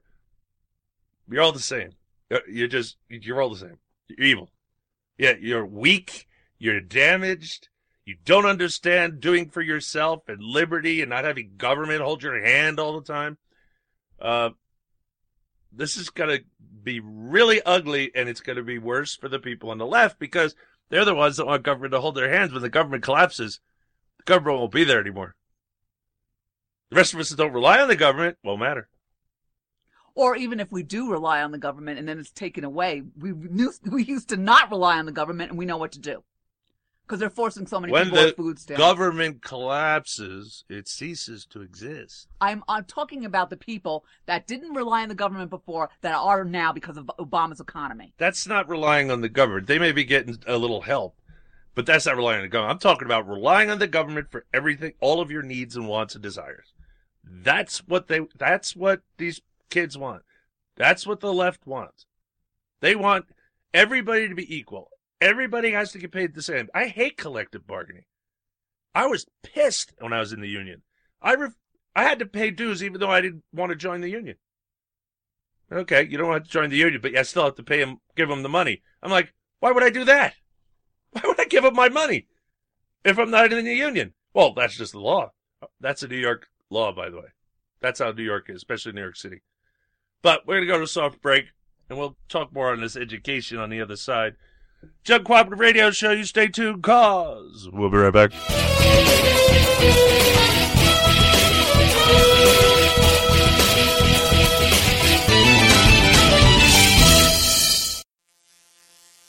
My name is Courtney Luster. I'm 21, well-educated, and unemployed American. I happen to be black, so I'm in the highest unemployment segment of the population, black youth unemployment. Notice I don't refer to myself as African American, because I'm an American first. I'm a proud American who happens to have black skin. So please explain to me where African American fits into that equation. You're right, it doesn't. For over 60 years, the Democrat Party has used my fellow black Americans to maintain power in the federal and state governments. Why do I say that? Because I read history. While many of my friends are watching mindless videos, I choose to listen to Red State Talk Radio. Why? Because I want to educate myself, not entertain myself. Red State Talk Radio, America's premier conservative talk radio network. Hey, all you black American youth, be a Frederick Douglass Republican, not an Al Sharpton race pimp. Educate yourself. Listen to RedStateTalkRadio.com.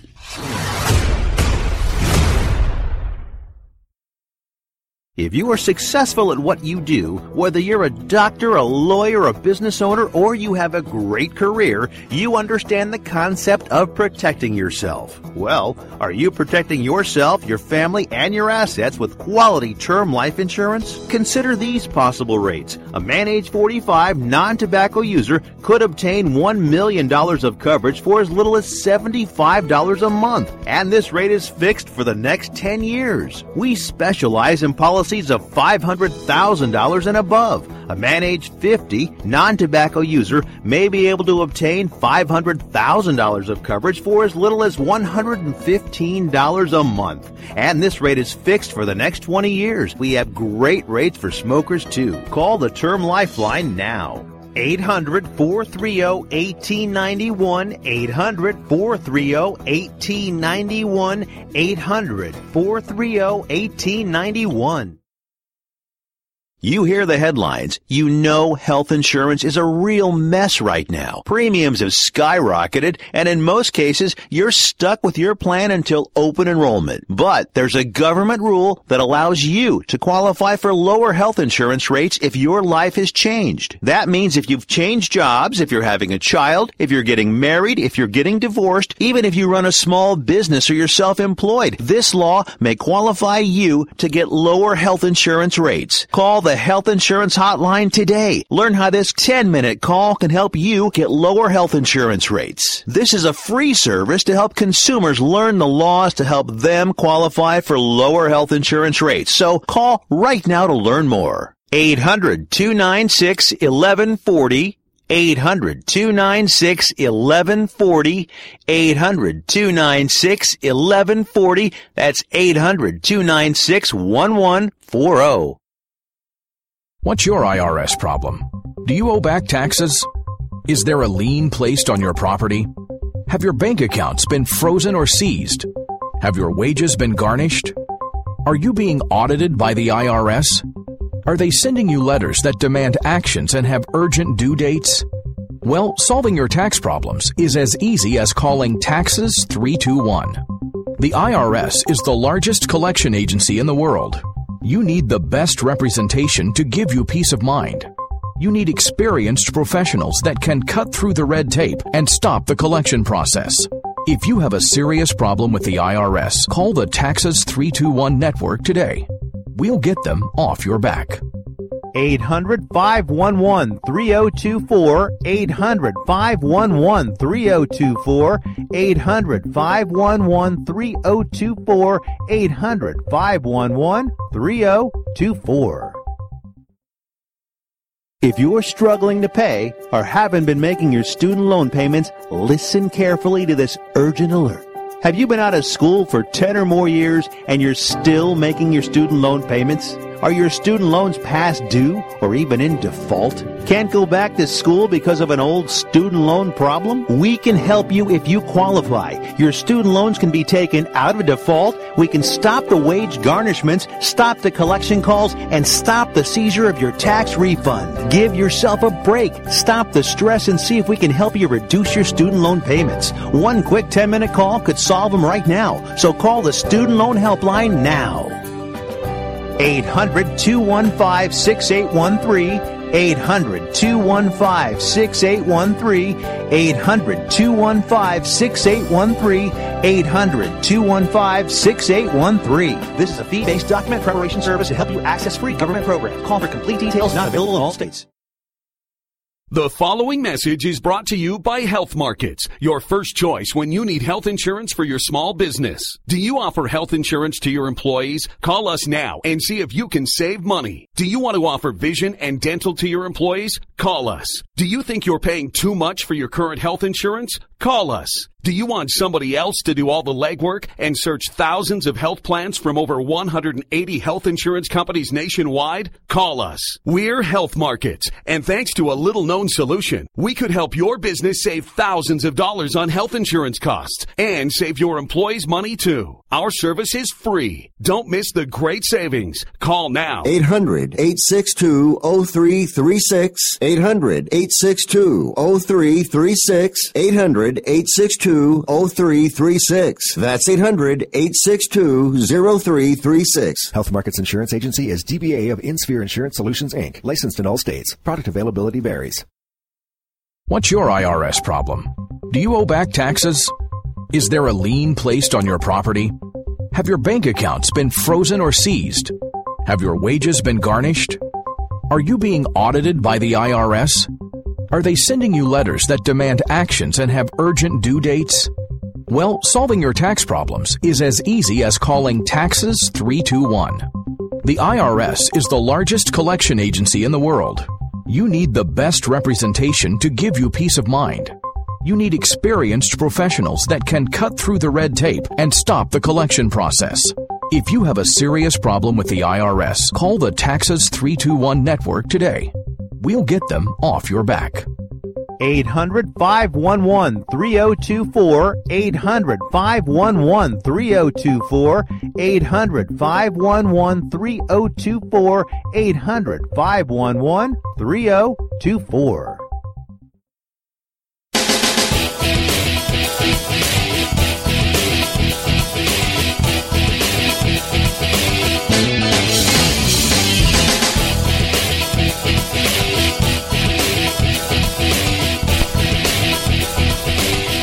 Okay, and welcome back to the Uncooperative Radio Show, hour half of two. All right, well, I just had to fight off my rooster. Tried to put oil in the generator. Damn thing attacks me. He doesn't normally do that when I'm working. That's kind of strange. All right, so what were we talking about before we're so rudely interrupted? Common Core. Ugh. All right.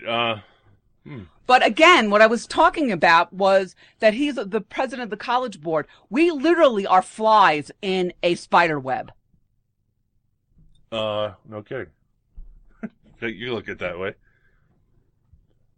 Then there's the ACT, an active partner with the Common Core State Standards Initiative. With a monopoly like that, no wonder parents need to think long-term about their children's education, even if they oversee it directly as homeschoolers. The last essay points out that Common Core is bad. It may create common ground for the left and the right, but conservatives need to be cautious because advocates of the United Opt-Out movement hate more than just Common Core. They also despise charter schools, merit performance for teachers, union reforms, and other ideas that could improve public school. Who are these conservatives that do that? I mean, seriously. Now, first of all, the charter schools, of course you're going to be, it didn't go far enough. It's still public school. It's government-funded school. So I could see them not liking the charter school, but union reforms? Really? Conservatives hate union reforms? No. Just regular people. Yes, the left. They're talking about school teachers, the left, unions. They want all this stuff because, well, it teaches them to be good little proletariats. And unions are wonderful, so unions get more power again and money, and here we go. Anyway, let's, I don't understand about this common ground for the left and right. There's no such thing. Thank you. There's no such thing as ideology in education. You either educate them or you don't. And they're not educating them. They're brainwashing them. Now they're going to twist their brains into knots. It says advocates in the United Opt-Out movement. Right. That's why I was more confused. Than just Common Core. They also despise charter schools, merit performance for teachers, union reforms, and other ideas that could improve public schools. So what she's saying is that we need to be cautious because even though they're in that United Opt-Out, they're not true believers in school reform. No, they want the status quo. It's the liberals want status quo and the conservatives want change. It's supposed to be the other way around, but you know, because they're not liberals, they're progs. They're like, yes, they are liberals. What we've been calling liberals for the past I don't know how many decades. They're also progressive. They just changed the label. The same people. Well, I refuse to call them liberals anymore. They're just progs. Yeah, they don't believe in liberty. But I understand. But I have to reach out to the ones that identify as liberal every once in a while and smack them side the head. Oh, the identification. Yeah, they need to identify as intelligent. Would that make it so? I identify as being a genius. Many of the traditional public education monopoly believe that education should be all public, all democratic, all the time, Ballard said. Any variation must be defeated and destroyed. That includes homeschooling. You bet, because I told you they've been working on this since 1826.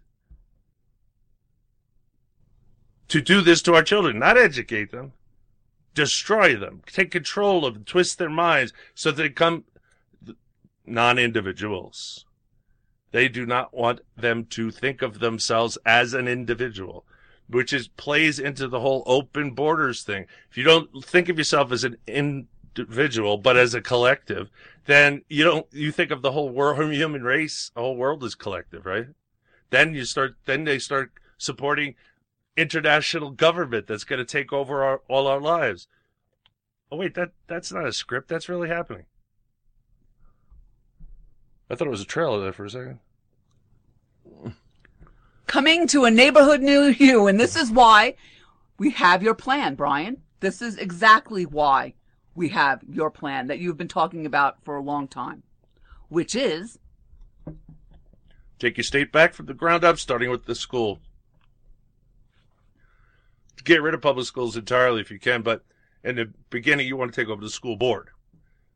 And after that, you work your way up to the zoning board, then county administrator, then just go up the chain of command one step at a time to replace all the idiots that are now with people that understand liberty, limited government, the role of government in our lives. And when you get all the way up to the state legislature and the governor, then, and only then, the state reasserts its constitutional sovereignty and kicks the feds out. That's simple. They're not, everything they're doing inside your state that's unconstitutional needs to go. If there's a military base there, if there's armories there, that's okay. That's constitutional. But all the other stuff is all unconstitutional. Forest Service. Oh, the land reverts to the states and the people respectively, where they should have been to begin with. There is nothing in the Constitution that allows the government to run parks. Nothing. Nothing. Zero. Zip. Zilch. Nada. There isn't even a good argument for it. So at least sometimes somebody at the left comes up with a good argument about it, but even though they're dead wrong, but at least they try. This is just lame. So homeschooling's gonna destroy the fabric of the universe because it's going in the opposite direction of collectivism, inside out, upside down world. Okay, I know you have something to play for this. I do. Push the button.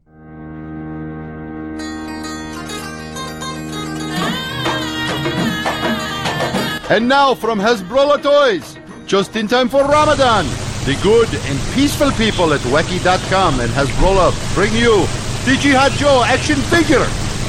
Pull his string and he shouts Allah Akbar and kill the infidels.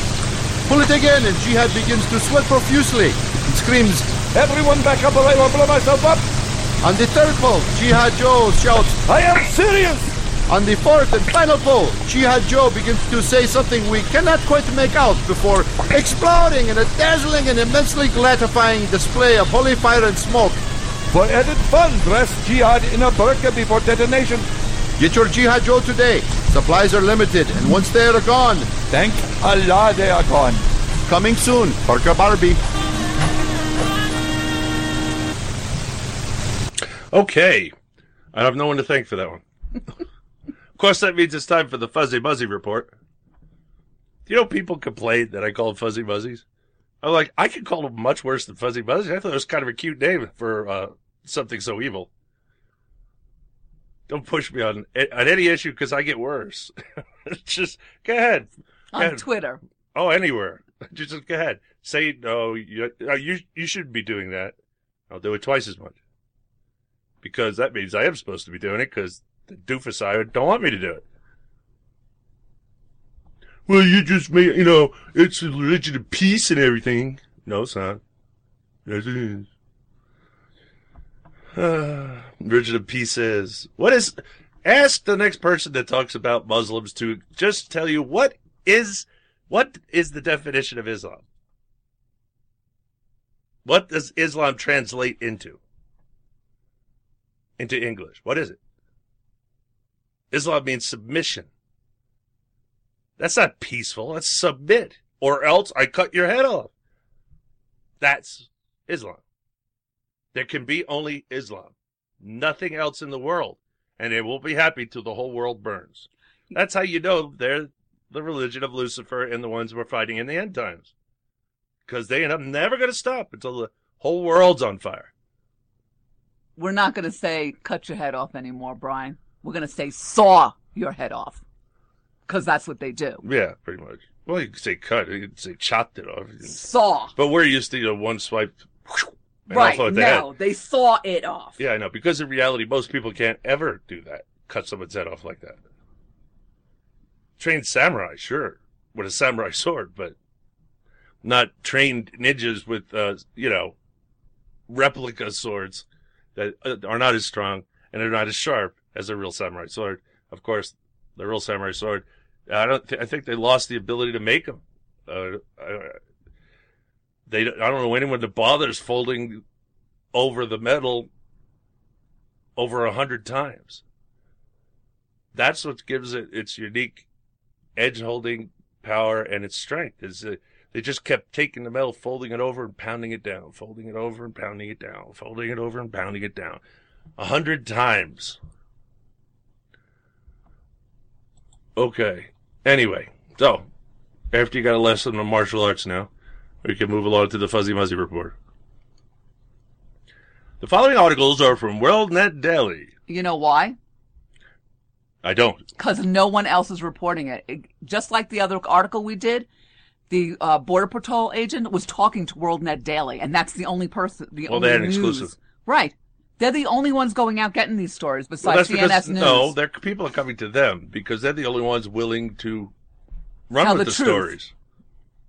Speak truth. Well, run with the story at all. Report on it at all. Right. CNS News is like that as well. Anyway, this is strongest retrograde force in the world. Bill Federer recounts prophetic warning facing Europe, America. This is strongest retrograde force in the world. Okay. One of three presidents to marry in office and the only president to wed on White House grounds, Grover Cleveland married Frances Folsom, and together they had 5 children. There was nothing special about Grover Cleveland, unfortunately. Grover Cleveland was both the 22nd and 24th president, the only president to serve 2 consecutive terms. Non-consecutive terms, sorry. Why was... Well, that's right, he ran for president a second time. I forgot. The only president served 2 non-consecutive terms. In his second inaugural, March 4, 1893, Grover Cleveland stated, "Above all, I know there is a supreme being who rules the affairs of men and whose goodness and mercy have always followed the American people. And I know he will not turn from us now if we humbly and reverently seek his powerful aid." Now, this is, the last part was the whole, that's the whole secret right there, the last part. For us now, if we humbly and reverently seek his power. See, it's not guaranteed. You have to do that or it won't work. And also, when was the last time you heard a president talk like this? Oh, I don't know. Never. Reagan used to talk like this. I never listened to Reagan. We didn't watch the news, so... Well, I'm listening to... Everyone's playing of his speeches, so he also... But I said I did... I was speaking in the past, not now. I mean, now. I've heard his speeches. I've watched him on the TV, on internet TV. But no other... These presidents don't speak like this anymore.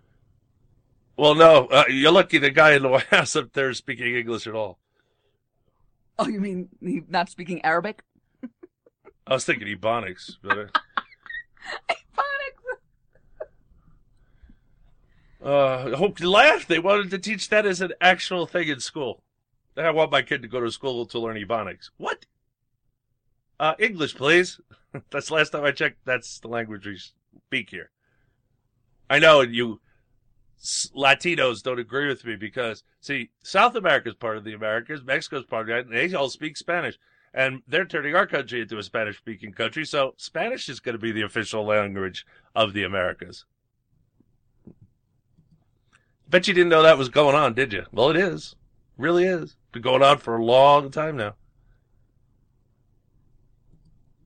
The first Democrat elected president after the Civil War, Grover Cleveland sent in the Army to stop Union strikers during the Pullman Railroad strike in 1894. He supported having currency backed by gold and fought political corruption. One of the international incidents which occurred during Grover Cleveland's time as president was the treatment of the Christians in Armenia by the Muslim Ottoman Turks. This was in 1895. In a message to Congress, December the 2nd, 1895, if you just let me read it, President Grover Cleveland stated, "Reported massacres of Christians in Armenia and the development there and in other districts of a spirit of fanatic hostility to Christian influences naturally excited apprehension for the safety of the devoted men and women who, as dependents of the foreign missionary societies in the United States, reside in Turkey. President Cleveland continued, several of the most powerful European powers have secured a right, not only in behalf of their own citizens, but as agents of the Christian world, to enforce such conduct on Turkish government as will refrain fanatical brutality. Now, is this going on still? Yep. Are we doing anything about it? Nope. Is our president... Wait, helping it. Is our president saying anything about it? He's helping it. Yeah, he mentions it, but it's all... good. This is 1895, Brian. That's why I brought this up. Muslims have been part of the fabric of America forever. We've been fighting them forever. Thank you. That's what he didn't want to tell you. See, that's how he gets away with half lies. He allows you to infer that he's saying one thing when he's actually saying another. He's not lying.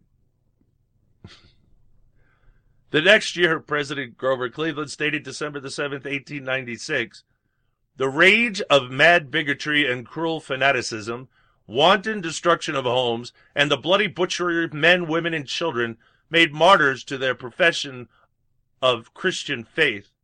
The outbreaks of blind fury, which lead to murder and pillage in Turkey, occur suddenly and without notice. Grover Cleveland concluded, I do not believe that the present somber prospect in Turkey will be long permitted to offend the sight of Christendom. It so mars the humane and enlightened civilization that belongs to the close of the 19th century that it seems hardly possible that the earnest demand of good people throughout the Christian world for its corrective treatment will remain unanswered. At the same time, 1897 to 1898, a young British soldier named Winston Churchill fought in northwest India, Egypt, and Sudan, serving under the command of British General Herbert Kitchener. Winston Churchill entered the British Parliament and went on to become Britain's Prime Minister. He wrote in his two-volume work, The Nile River War, how dreadful are the curses which Mohammedanism lays on its votaries. The fanatical frenzy which is as dangerous in a man as hydrophobia in a dog. Being rabies. Insecurity of... Hydrophobia is fear of the water. Hydrophobia. I know what it's psychologically means, but you think he's psychoanalyzing a dog? They used to call rabies hydrophobia. I can look it up. Okay. Everyone should look it up. My memory is not what it used to be. Insecurity of property exists wherever the followers of the prophet rule or live.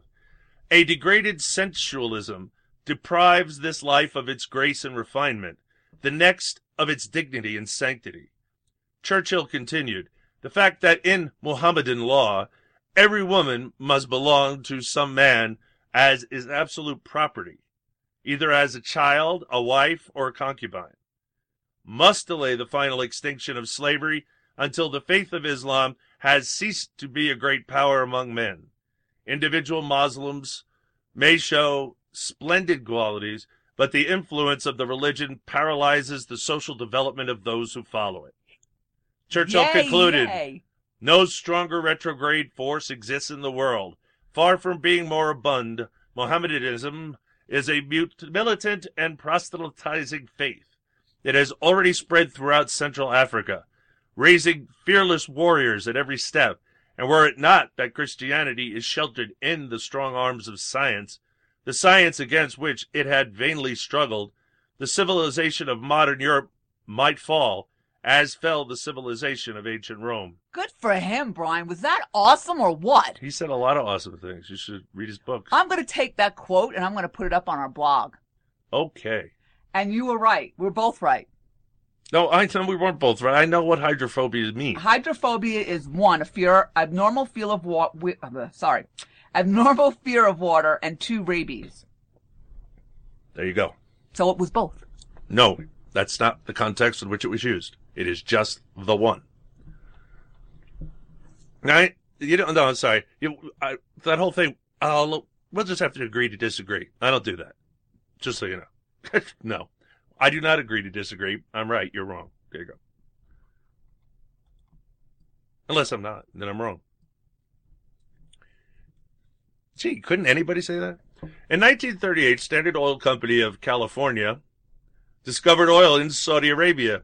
And within a generation, Saudi Arabia went from the poorest Muslim country to the richest, spreading its extremist Wahhabi version of Islam. They built, they're the leading builder of mosques in the United States of America. But we have to go to a break. We got more on the other side, so it's your Cooperative Radio Show. You stay tuned, cause we'll be right back.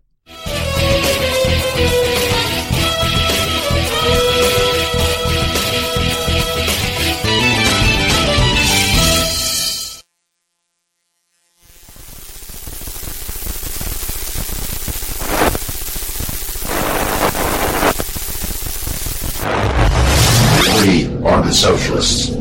You will be assimilated. Your individual liberties, personal freedoms, and mental individuality will be added to our own. Resistance is futile.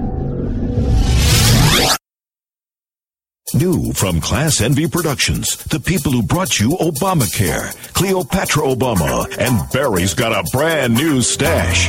An all-new exploitation picture starring Barack Obama, Michelle Obama, and a cast of millions and millions of unemployed Americans who all got the shaft. Members of Congress and my fellow Americans, while on vacation, working on my new jobs plan, I realize there are steps we can take right now to improve people's lives. But I want to continue to build roads and bridges, protect union jobs, and pay people to sit at home for another year. And every proposal I've laid out will be paid for by our children. There is the man who never had any other plan except the... Shut! You're damn right. He's the cat who won't slow down when the country's going south. From the shop. Can you dig it? You see, this cat Barry is one dumb mother. Shut your mouth. I'm just talking about Obama. Oh, okay. He's not a complicated man, but nobody understands him but his woman. Michelle. Barack! Barack! You didn't eat the apples in your happy meal, but I don't want to. The Shaft, now playing in an economy near you. You're damn right. And now, a message to freshman Tea Party-backed senators from Trent Lott and Lindsey Graham. Hello, this is Trent Lott. Lindsey and I just want you to know that we appreciate all that the Tea Party people did to bring you here to Washington. Yes, I love tea, and I dearly love parties. But now's the time we should all come together and sit down with the other side and listen to their ideas on how to move the country forward, while we as Republicans take a step back and walk a mile in their shoes. Yeah, we love being Republicans, and we love conservative values, probably as much as we'd love being liberal Democrats if the need ever arose. What Trent means is Republicans are always at our best when we ignore all the rhetoric and noise from back home and just do the right thing. The right thing? You know what I mean. Join Trent Lott and Lindsey Graham in bringing bipartisanship back to Washington.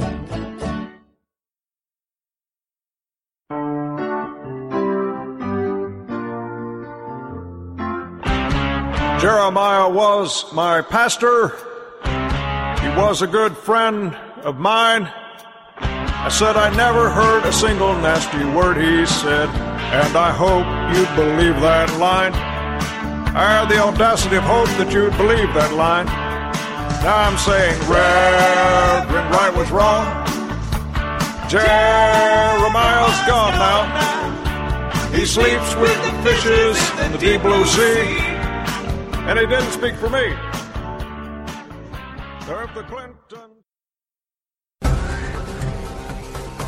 The Recovery Act and our actions to fix the financial system were decisive in starting to turn the economy around. Growing at a good clip. I'm calling this the summer of recovery. The summer of recovery, or I might even call it the summer of projects. Our economy is stronger. That economic heartbeat is growing stronger. All of them have projects that are shovel-ready. Shovel-ready projects. Shovel-ready projects. We are seeing shovels hit the ground. Shovel-ready was not as shovel-ready as we expected. The next 2 years Our job now is putting our economy into overdrive. This is Obama's economy. That's fine. Give it to me.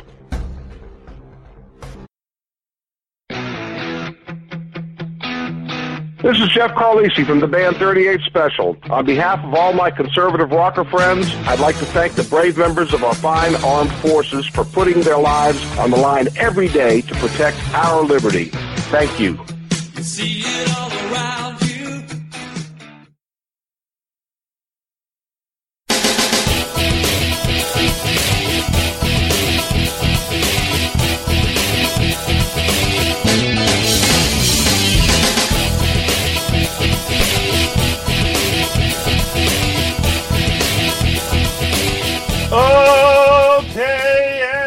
Welcome back to the Cooperative Radio Show, Hour 3.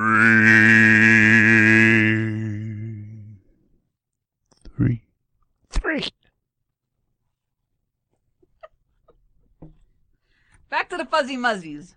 That was an awesome statement by... I don't know what you're talking about. The statement that you read by, Now I don't remember. See? Must not have been that good or you'd remember it. In 1938, Hilaire Belloc, the president of the Oxford Union, who had been a member of the British Parliament, wrote in The Great Heresies, 1938, Mohammedanism was a perversion of Christian doctrine. He eliminated the Trinity. He was content to accept all that appealed to him and to reject all that seemed to him too complicated. He was born a pagan, living among pagans, and never baptized. He adopted Christian doctrines and dropped those that did not suit him. The success of Mohammedanism was an extreme simplicity which pleased the unintelligent masses. Another good statement. You know, we're not bringing back that word. But that's not exactly that's not the truth of the history of it. Not Christianity. He started with Christianity and tossed it for Old Testament because they left him out of his clan when he was trying to tell him the teachings of Jesus Christ. He was mad, so he got a bunch of bandits, convinced them that, you know, come with me and we'll split the loot. There's a lot of goodies. And they said, okay. And they followed him, and he wiped out his whole clan, spread up the goodies, and so the story begins. And he went from clan to clan, growing army as he went, blah, blah, blah. And all of a sudden, the message changed. See, in the Quran, it's sort of like Chinese. You've got to read from the back to the front. And usually the ones that are made in English don't properly put the books in the order they're supposed to be. But what you do have to know, in the Quran, whatever comes the oldest is the law. So if early on he said, you know, be nice to women and love your fellow man, but now he says, kill the infidel and beat your wife, then the law is kill the infidel and beat your wife. The other one is null and void. That is Quranic law. Just, I studied it. I'm just letting you know. Well, Winston Churchill, that was the quote that you just did before. What, the success of Mohammedanism was an extremely Hilaire Belloc simplicity which pleased the unintelligent masses. That's beautiful. I'm going to use that on Twitter. No, Hilaire Belloc. That's the one you're doing now. But the one before was Winston Churchill. I know. Now, these two men... Winston Churchill said a billion smart things. So... He was incredible. Now... So was the prime minister that was with Reagan, Thatcher. She was also an incredible conservative. Now, turned that whole country around, and what did they do? Well, they replaced it with a Prague to turn it all back the way it was again. These two gentlemen are rolling in their graves right now to see what their Britain has become, and London. You know what? The Muslims. I don't know, because you don't know the history of Europe. It's full of war. They hated Muslims, and now Muslims have taken it over. Well, that's because they allowed themselves to be indoctrinated to the social diversity PC nonsense that cesspool. That all cultures are equal. There are no better cultures. Oh, yeah, I say a culture that invents things is much better than a culture that destroys things. Call me old-fashioned. I do not have a prejudice against Islam other than in the context of that kind of bigotry. I have a prejudice based on education. It's the worst religion I ever studied. I don't understand how, well, again, this is why that last quote was just perfectly apropos. What did I just say? Now, let's do the quote again. The success of Mohammedanism was an extreme simplicity which pleased the unintelligent masses. It's the intelligent people that aren't indoctrinated, like so many of you are out there, will question things, will look up things, will say, you know, I got to know more about this religion if it's moving in next door, and go study it. But, you know, like again, I'm old-fashioned. Continuing his 1938 book, The Great Heresies, Hilaire Belloc ended with an almost prophetic warning. Will not perhaps the temporal power of Islam return, and with it the menace of an armed Mohammedan world which will shake off the domination of Europeans, still nominally Christian, and reappear again as the primary enemy of our civilization? The future always comes as a surprise, but political wisdom consists in attempting to at least some partial judgment of what that surprise may be. And for my part, I cannot but believe that a mean, unexpected thing of the future is the return of Islam. In view of this, anyone with a knowledge of history is bound to ask himself whether we shall not see in the future a revival of Mohammedan political power and the renewal of the old pressure of Islam upon Christendom. Yet over and over again they have suddenly united under a leader and accomplished the great things. Christendom. Hilaire Belloc concluded, now it is probable enough that on these lines, unity under a leader, the return of Islam may arrive. There is no leader as yet, but enthusiasm might bring one, and there are signs enough in the political heavens today of what we may have to expect, from the revolt of Islam at some future date, perhaps not far distant. Now, what year was that? That guy is prescient. Mm-hmm. What year was this? Applying history to the future. Our founding fathers, the framers, they learned from history. They didn't try and see into the future. They weren't prescient. The Constitution was based on their experiences, their education. They've seen bad governments. They know what governments they didn't want. That was for darn sure. Socialism was one of them. But, you know, I told you, you know, the Pilgrims were originally collectivists. They were socialists. They were communistic. Back then, they were teaching socialism, the whole thing with the, you know, everybody shares equally and everything's centralized. And, yeah, well, that's why they almost starved their first year. Along with Jamestown, by the way. They, too, all starved to death. I believe half their populations in both instances were decimated in the wintertime from starvation. But immediately after the starvation of the winter that they lived through, they said never again, and they split up all the land, gave everybody their own private property to work and do it as they please. And they keep the fruits of their own labor. They don't have to share it with anybody. And wow, what a difference. They just took off and prospered from that moment on. See, that's how you know collectivism doesn't work. Heck, ask most of the hippies from the communes in the 60s. None of them worked. Why? Because of human nature.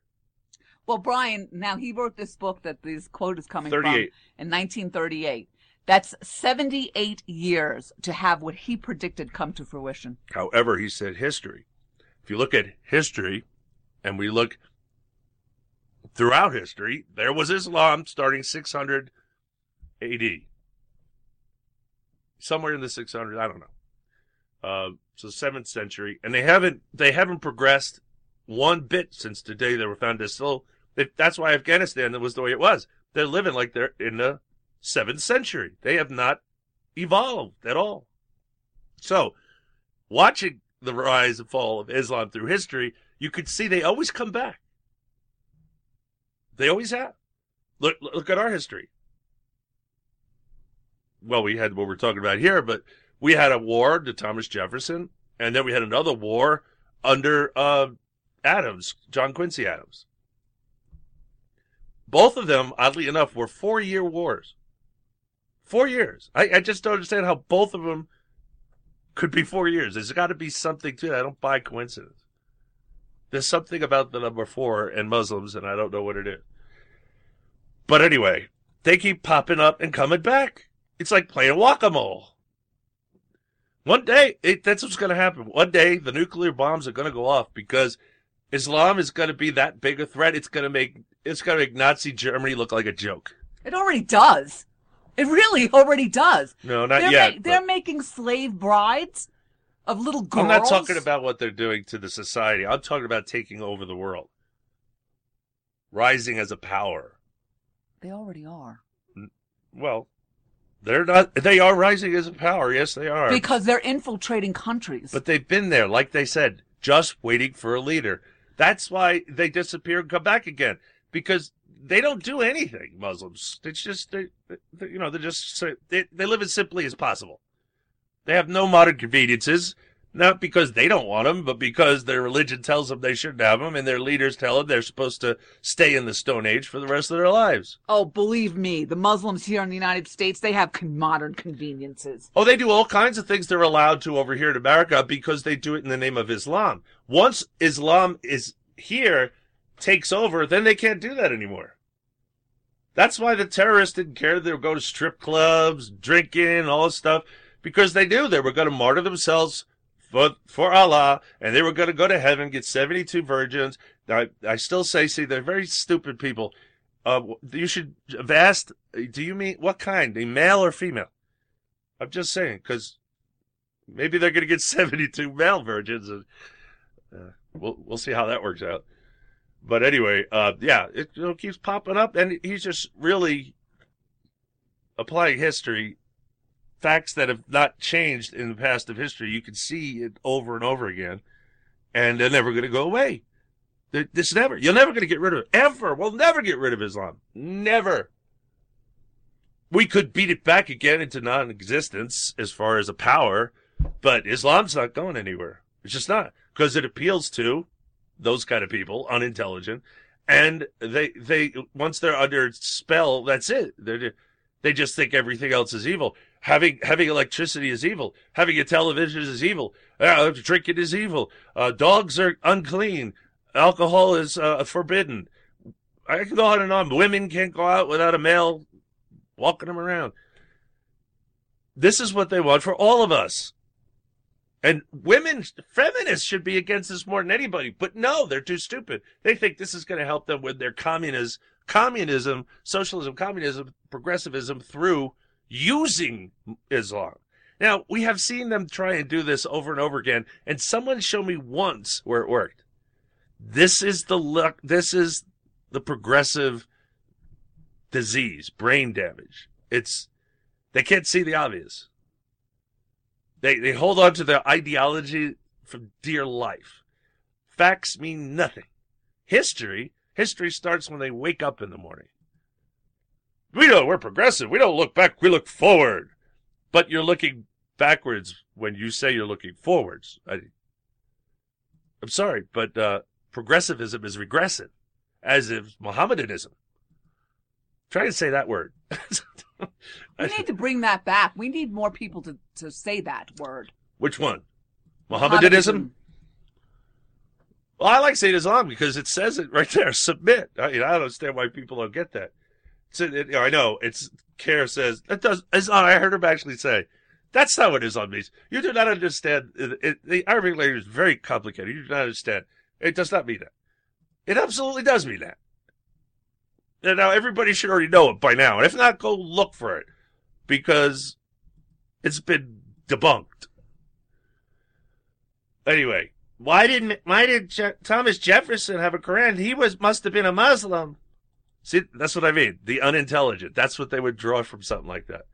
Not the fact that, he was president of the United States fighting a war against Muslims. He wanted to know what their faith was all about, so he did what I did and studied the Quran. Big surprise.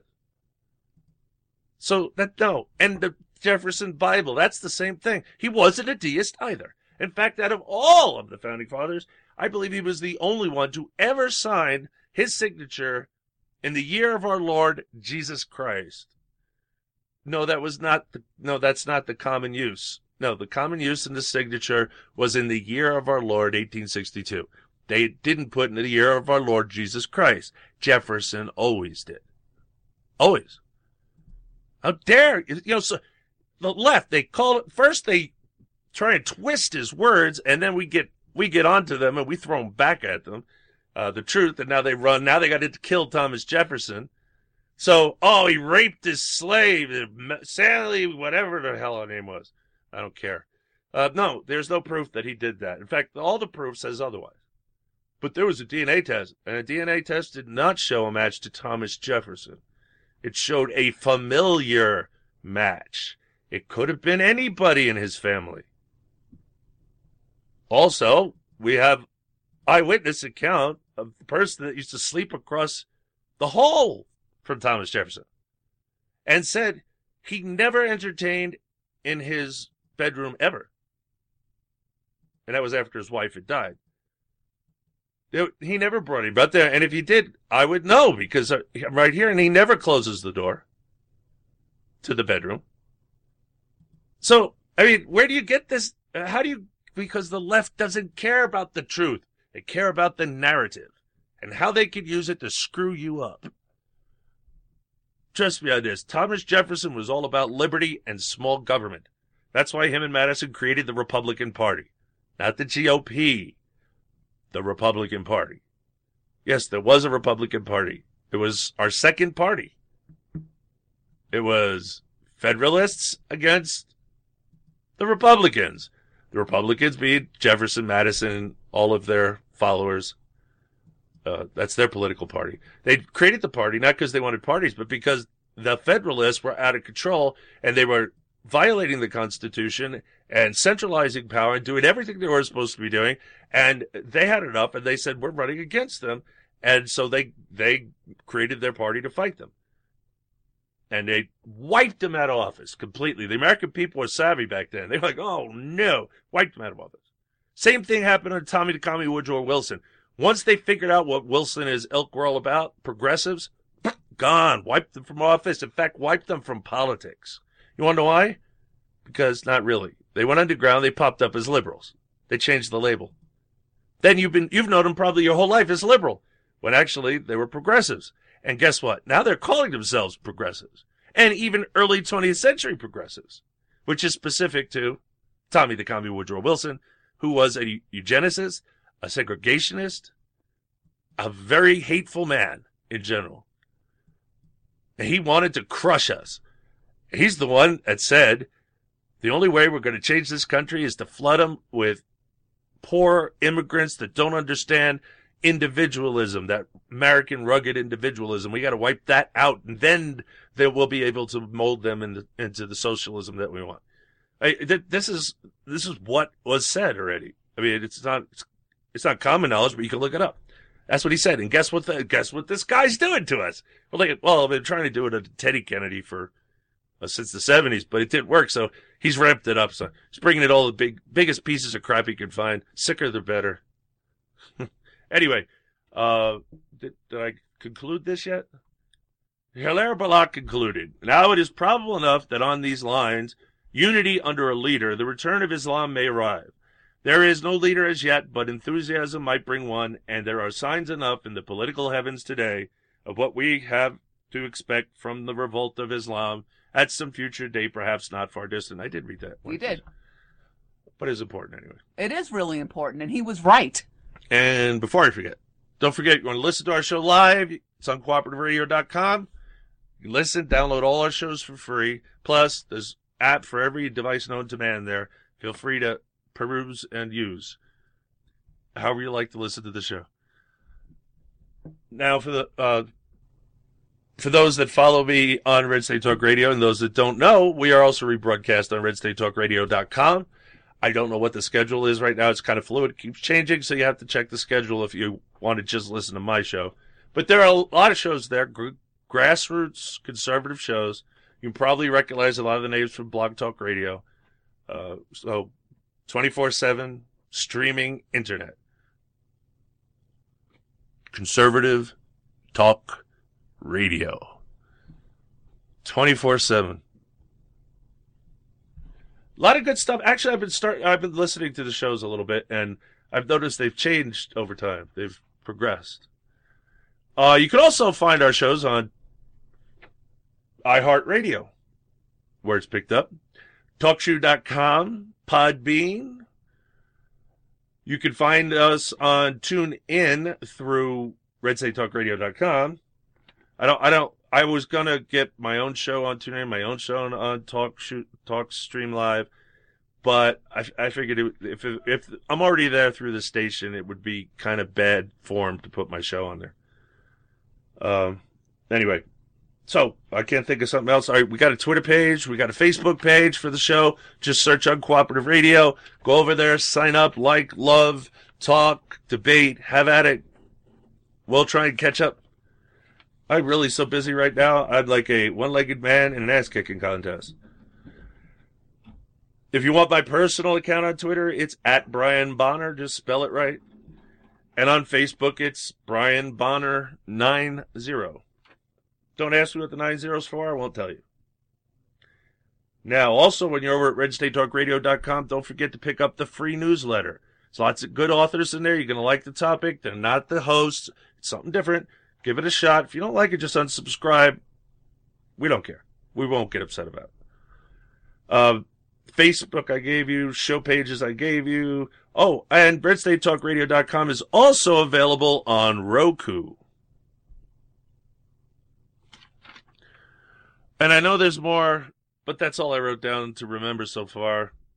I told you I'm busier than one. Like advantage an ass-kicking contest. I now have to come up with $600 so I can fix my truck because the whole front end shot.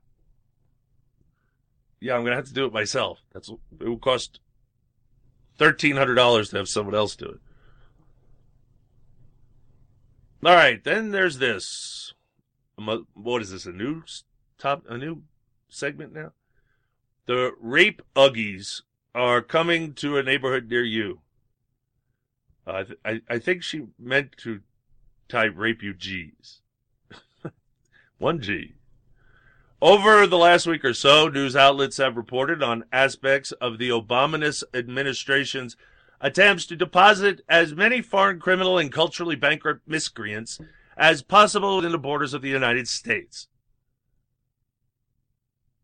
Really? Miscreants. Have we brought back that word? I kind of like it, actually. Miscreants. Recently, it was reported that New Jersey Governor Chris Christie has withdrawn his state from participation in the U.S. Refugee Resettlement Program. As a result, administration officials are working feverishly to execute an end run around Christie's efforts to ameliorate the effects of the program in that state. Their apparent intent is to claim the federal government has the authority to continue resettling refugees there regardless of what New Jersey has to say. This is the dangerous thing about not following the Constitution. The states tell the national government what to do, not the other way around. Inside out, upside down world. As chummy as Chris Christie has been with Barack Hussein and Obama, Sotoro, Sukababa, Boo Boo, whatever his names were. He's got so many names. You know he's a criminal. He's got free names. Anyway, he obviously needs to keep his job after failing to stay in the running as a GOP presidential hopeful, and Obama isn't going to be in office forever, so far as we know. Thus, Christie is probably bowing to internal pressure with regard to this issue. On April 29, Fox News piece reported that the Obama administration is bowing to international pressure and pursuing under-the-radar alternatives toward bringing in more Syrian and other refugees this year. There's nothing in the Constitution that allows the President of the United States to bring refugees into the states. Only the governors and the legislatures of said states can bring in refugees. That's the constitutional republic. Like it or not, that's a fact. Anyway, where were we with this?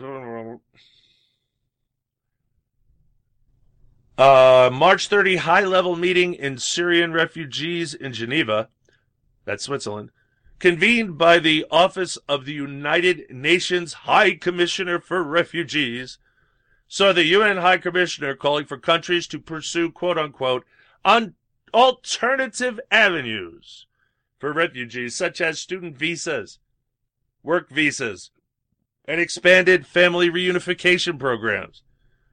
Which means that the UN High Commissioner for Refugees is essentially instructing national governments in how to circumvent the will of provincial, state, local governments and their constituencies in relocating hostile, uneducated, unskilled Muslims to Western nations.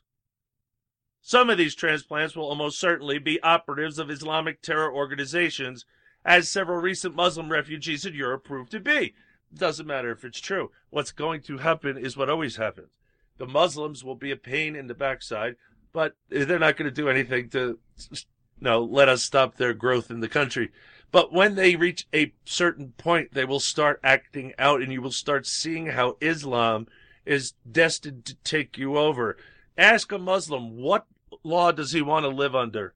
The Constitution or Sharia law? If he says Sharia law, maybe you should shoot him. I said maybe, because, look, their history shows what they do. They infiltrate, come in, grow, and then take over and kill all the people that were so nice to them and protected them as a protected class for all those decades. And then, bam, they take over. That's just lovely, lovely religion. It's just, it's not a religion. When are you going to get it through your head? All right, it has been documented that since the start of hostilities in Syria in the spring of 2011, but wait a minute, you all forget that the great Uki Mum Imam said to all the people, all the Muslims of the world, that they should immigrate to Western civilization countries and stick to yourselves in little communities and live under Sharia law, under the radar, and grow your numbers until you're strong enough to try and get Sharia law worked into the laws of the country, and then eventually till we take over the country completely. That's the game plan, ladies and gentlemen. He told everybody, and nobody wants to listen. That's what all these Muslims are doing in other countries, including ours. They are in the process of taking us over. We reported last show that Britain was actually looking into incorporating Sharia law. We just did that story Sunday. Yep, the prime, what do you call it? Mayor? Nope. No. Parliamentary government is looking into whether there is any way they can work Sharia law into their law, which is pretty easy. They don't have a constitution. Supposedly they live under the notion of the Magna Carta, but I don't see the Magna Carta in their government. Sorry. And again, that's the world's document, not England's document. England actually lives with a government that is undocumented. It has no rules. Therefore, it is the complete will of the majority all the time, like it's become here. It has been documented since the hostiles in Syria in the spring of 2011, the Obama administration admitted several thousand Syrian refugees into the U.S. and resettled them in 36 different states. That's 36 for those that don't know. Well, it could be a baker's dozen, but they didn't say that.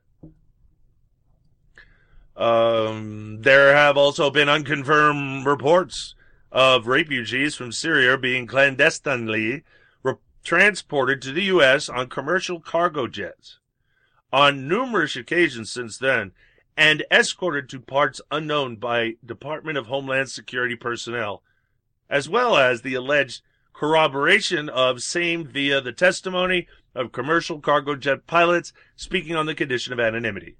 And yes, even here in Montana, there is a company. And this is all about money. These relocation people make bucks. Okay? There's already one here in Missoula. I don't know. There might be in other cities as well, but I know the one in Missoula. And they don't care. The people all got together in the community and said they didn't want this. And they don't care. They're getting paid to relocate those people here, and they're going to relocate those people here. Good thing it's Missoula, because we have guns here. I'm just saying. The Muslims might be open season. You know, those groups that are putting them into these types of communities, they're actually endangering these Muslims, because we will kill them. Well, most of the places they put them, no. They will probably be a giant crime, not just a hole in the ground for everything around them. They'll destroy everything around them if it's not already destroyed, because that's what they do. And if there's any green around, from my experience in New York City, they will cement over it and cut all the trees to look like telephone poles. Well, the Missoula area. Because that's what they did right across the street from me when the Arabs moved in, who kept to themselves. But yeah, that's funny thing was the city. I reported to the city because that's the city's tree that they cut up and killed, because they cut all the limbs off it. They're not allowed to do that. That's a city tree. They should have been fined for that. Nobody even came out and cared. The Missoula area is in the Flathead Valley, which is one of our main growing areas in Montana. Don't worry, they're not going to work. And also, they're going to get welfare. No, like you said, they'll destroy it. If they get a hold of it, they'll destroy all our crops. Well, that's what they do. The other thing is the main campus of Montana State University is in Missoula. All those young girls. Hey, look, all I got to say about the subject is, it ain't my girls. Because, as you know, I would not have my children in the indoctrination centers that have now become the abuse centers. No, I would not send my kid to college. I wouldn't. I would not do it. I'd say, if you really want a college degree, do an online course. But other than that, if you just want an education, have at it. There's the internet. Educate yourself. Well, now they're going to be rape centers as well, because of the refugees. Look, that's not my concern, because I can't do anything about it. I suggest the little girls get guns. It's Montana. The problem is they're all transplants, most of them. A lot of them from California. They come here, they screw up our politics. They won't let us cut down our trees in the forest or mine the minerals from the earth. Forever it's got to be left pristine for future generations. For future generations to do what? The only thing we've succeeded in doing is creating giant wildfires in the West because of stupid policies about stopping the fires in the first place. The fires, there's always going to be fires here in the forest. It rejuvenates the forest. That's its job. But 80 years now of interference by the federal government is called the fuel to build up in the forest, and the trees to be too close together. And now, instead of having rejuvenating fires, we have decimating fires, which doesn't help. No, if you leave it alone now, it doesn't help, because what comes up, it's not what you're going to want. Again, it's going to be overgrown, because you took the fire in nature wouldn't have taken that all out. See, it would have just taken out the brush and the grass underneath, and that's it. And in some instances, some pine cones only sprout, seeds in a fire. It's true. Even on Long Island, on Fire Island, they had the pine barrens. That's how they rejuvenate, through fire. That's just the natural way of things. But of course, we stopped that. We can't have natural. They love the environment, but they haven't a clue about ecology. They just run around the useful idiots for the commies. Yes, the commies. There are commies in the United States. Wow, you are having a hard day today. Nasal specifically. CPUSA.org. CPUSA.org. It stands for Communist Party United States of America.org.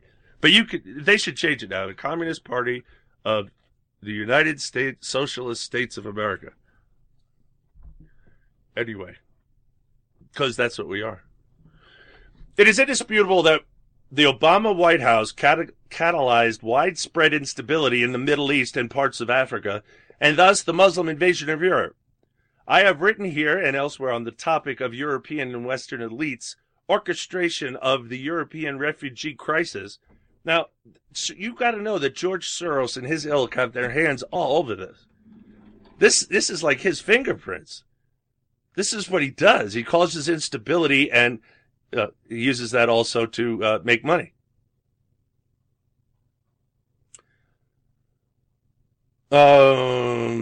European refugee crisis and the desire to expand this to America for the purpose of coalescing power, neutralizing individual liberties, and expanding the global reach of their international socialist cabal.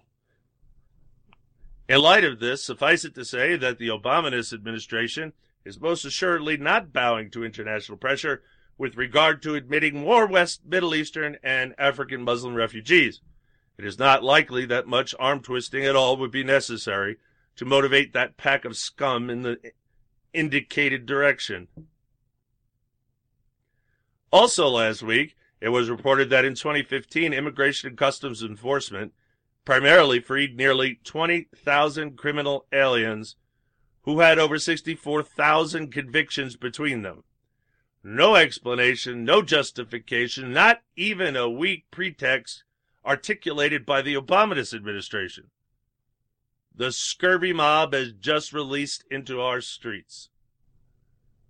We know that the Obama administration orchestrated the 2014 unaccompanied minor tsunami by virtue of evidence that remains readily available online.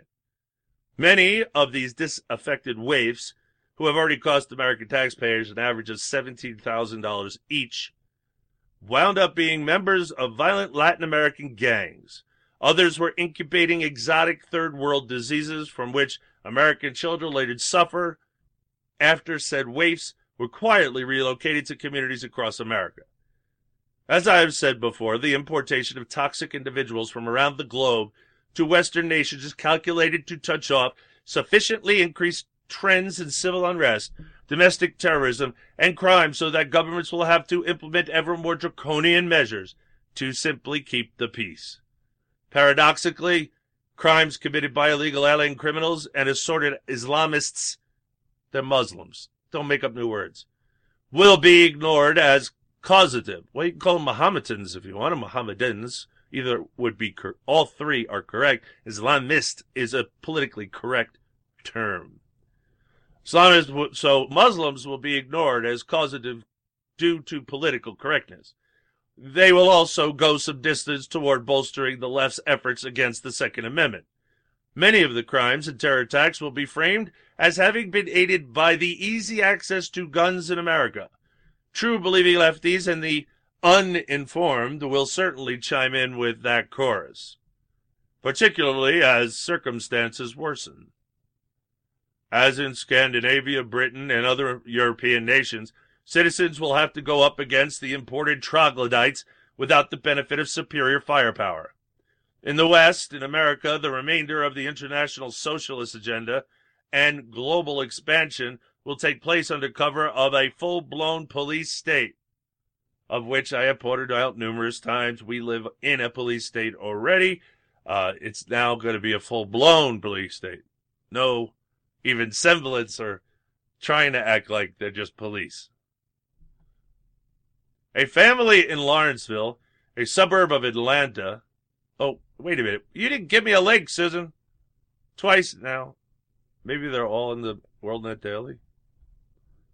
I don't know.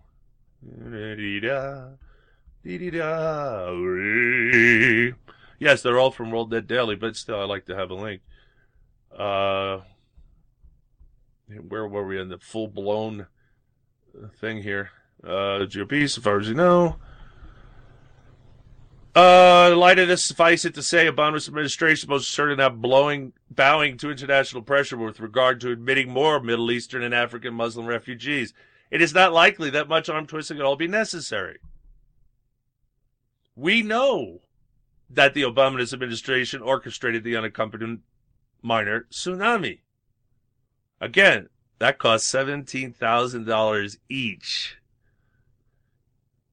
As I've said before, the importation of toxic individuals from around the globe to Western nations is calculated to touch off civil unrest. But we already have civil unrest. Well, we're going to have more. Paradoxically, more intense. Crimes committed by illegal alien criminals and assorted Islamists. Again, why do they keep no Islamists? No, go away. As in Scandinavia, the troglodytes, the benefit of superior firepower. I don't know if Europe will survive. History says it won't, just so you know. All right, moving on to Article C. A family in Lawrenceville, a suburb of Atlanta, said they were attacked by an unknown Muslim woman wearing a full burqa simply because they were flying an American flag for Memorial Day. See, these are wonderful people. Amina Ara, 30, was arrested on 2 counts of simple battery after being accused of attacking a mother and daughter at their home, reported Fox 5 News in Atlanta. Dami Arno told police she was in the garage talking with her daughter when Ara emerged from the woods wearing a burqa, grabbed the flag from off the mailbox, and charged at them. She told Fox 5 she still can't believe it all happened on American soil. Believe it. It's going to happen more. The alleged attacker told police she is from Africa. That's a continent, not a country. Ask better questions. But would give them no other information about her identity, not even a local address. The U.S. government has imported more than 132,000 Somali refugees and thousands more from Sudan over the past 25 years. Atlanta has a large Somali refugee community. Oh, my God, it's going to be Atlantistan. Now I got to say Atlantistan? A lady walked out of our woods in a full burqa, full attire, stares at us for a minute, then grabs my American flag off my mailbox and charges towards us with it, just swinging it with all her might. The wife and mother told the news outlet. And she would have been shot dead if it was me. Yes, if it was us, she would be dead. The Muslim woman was at least 6'2" in stature and very strong on us. How do you even know it's a woman under the burqa? I know. Maybe it was a man. 6'2" woman? I don't know. I'm thinking, what's under that burqa? When she came charging us, I don't like burqas. You can't wear burqas in civilized society. It's secretive. You completely disguise yourself. You don't know who's underneath it. You need to know who people are in a civilized society. When she came charging, it was kind of like Mama Bear instincts kicked in. She had to protect her children, daughter Brittany Arno said. Arno said when Ara grabbed the flag, the two women began to fight. That is when Arno's 17-year-old daughter jumped in and her 14-year-old son grabbed the family gun. All right. The mother showed bruises on her arms in the Fox 5 report. Fox 5 reporter Angelique Proctor tweeted the story but did not mention the burqa. Oh, interesting. She did not mention the burqa. That's a pretty important detail to leave out, if you ask me. You notice also that they didn't report here. How did the cops get the woman? The cops got the woman because the kid got the gun, and the kid pointed the gun at her and said, "Get away from my family." Why did they stop the story at grab the family gun? There had to be more to it, didn't there? That's right. That's exactly right. And that's what they're trying not to show. They're trying not to show that we are going to defend ourselves. We're freaking Americans. Again, police are your backup. That's all they are. Hopefully good backup. A lot of times not. All right. But notice the boy ran and got the gun. That is in our instincts. We're teaching our children. It's a teenager, a little boy. Okay, teenager. But the first thing he thought was what? I'm going to go get the gun. Because he was taught gun safety? This is what happens when you don't carry a gun. You got to run and get one. In the meantime, people get hurt, which is why you should carry a gun. Everybody should carry a gun, period. Then you won't care who the criminals are because you just shoot them. Now, there'll be less criminals. Every year there'll be less and less criminals just by attrition. The other thing that I want to bring up before you move on is what you've always said. Now, they said that how many Somalis have been brought in here and all that in the past 25 years, 100, right? 100,000. Not 25 years. Yeah, over 25 years. That's what they said. Somali. Atlanta. Now, the U.S. has imported. Where? You just passed it. Right there. The U.S. government has imported more than 132,000 Somali refugees and thousands more from Sudan over the past 25 years. Right. So now. But Sudan, too. Okay. But what you always say, over these years, they've gone into the communities. They're fine. There's nothing going on. Really? Until a trigger. They're wearing a burqa. That's no, but that's because these are the new ones coming in here. The old ones weren't doing that. These are the new ones, and like you said, now more and more Muslims, they're getting empowered. That's right. How peaceful your neighbor was 3 years ago ain't gonna be now, people. I'm telling you, right now, ladies and gentlemen, if you haven't armed yourself, do it. Because crap is coming to you, and you're gonna have to defend your family, and nobody else can do it but you, so get to it. Whatever training you need to get to it. Learn Krav Maga if you hate guns. Learn knife fighting, stick fighting. Bat fighting. Learn how to use a cane or a staff or... bat. Whatever. Or a woman, a fan, or hat. By the way, yes, you can weaponize a hat. You can weaponize a credit card. Well, the credit card's pretty good as it is, but yeah, if you sharpen it a little bit, it's better. Anything can be used as a weapon. Okay, so where was I? Full break, bye-bye. Moving on to our military heroes. I actually have a button.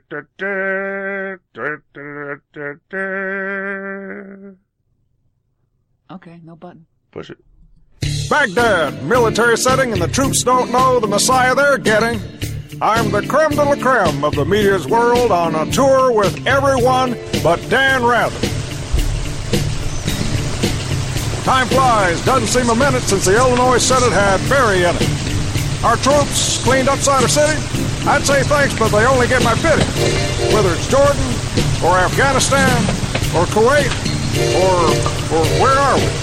One night in Baghdad and Farag's our savior. The surgeon's working Barry just don't care. Okay, thank you, Paul Shanklin. Shanklin.com. That's time for our military heroes. From Fox News. I don't care where I get the stories from. That's not the point of the show. You must know that by now. A Kansas military base abruptly canceled an upcoming prayer breakfast that featured retired Lieutenant General Jerry Boykin after complaints were lodged that Boykin is anti-Muslim and anti-gay. Did we have him on our show? They're not gay. Yes, we did. They're not gay. They're homosexuals. They're not happy. Gay means happy, and there's nothing happy about it. Nope. Sorry. Well, they have the rainbow and the unicorn. No, they didn't steal the unicorn yet, but the rainbow they stole. But we can take it back. Infuriate them. Put rainbows everywhere. Let them think you're homosexual. Then when they come in, there's a big sign that says, no homosexuals. I'm just saying. There is, by the way, for those that are in the wedding business and... catering business stuff, if you're worried about taking a court for this stuff, there's actually a book out there, and it's an ebook. I wish I could remember where I got it, but it's free, and it teaches you what to say and how to say it to law enforcement, district attorneys, etc. If you run into this, LGBTQ mafia,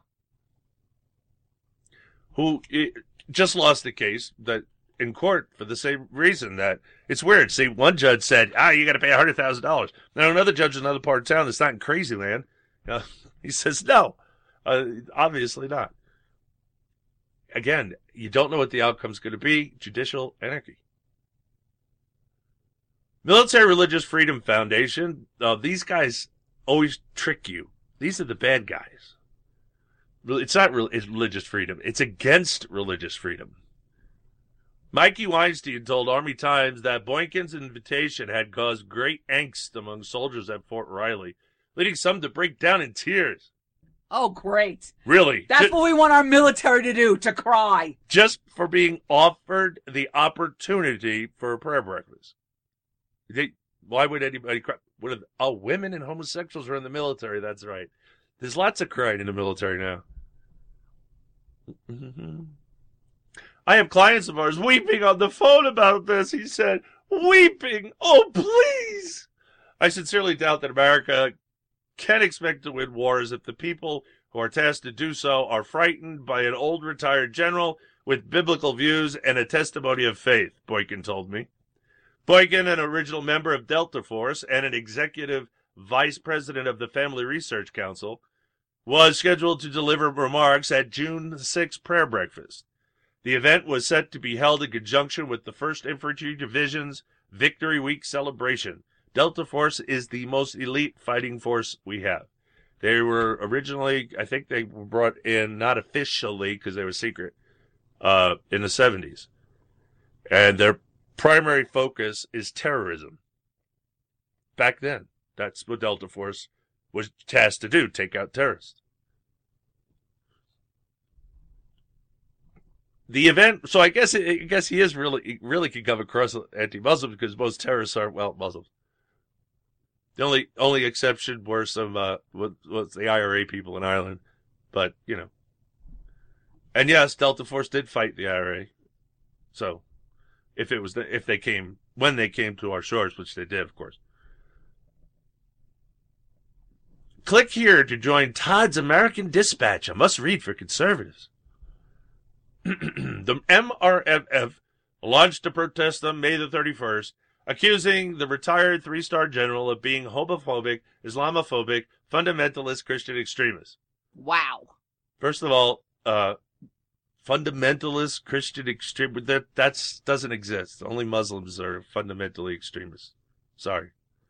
I mean, there are some, you know, the ones that think that, that think like Muslims and they're Christians, but that's a different story. And he's not homophobic. He's not afraid of homosexuals. He just doesn't want him in his arm. He doesn't have an irrational fear of homosexuality.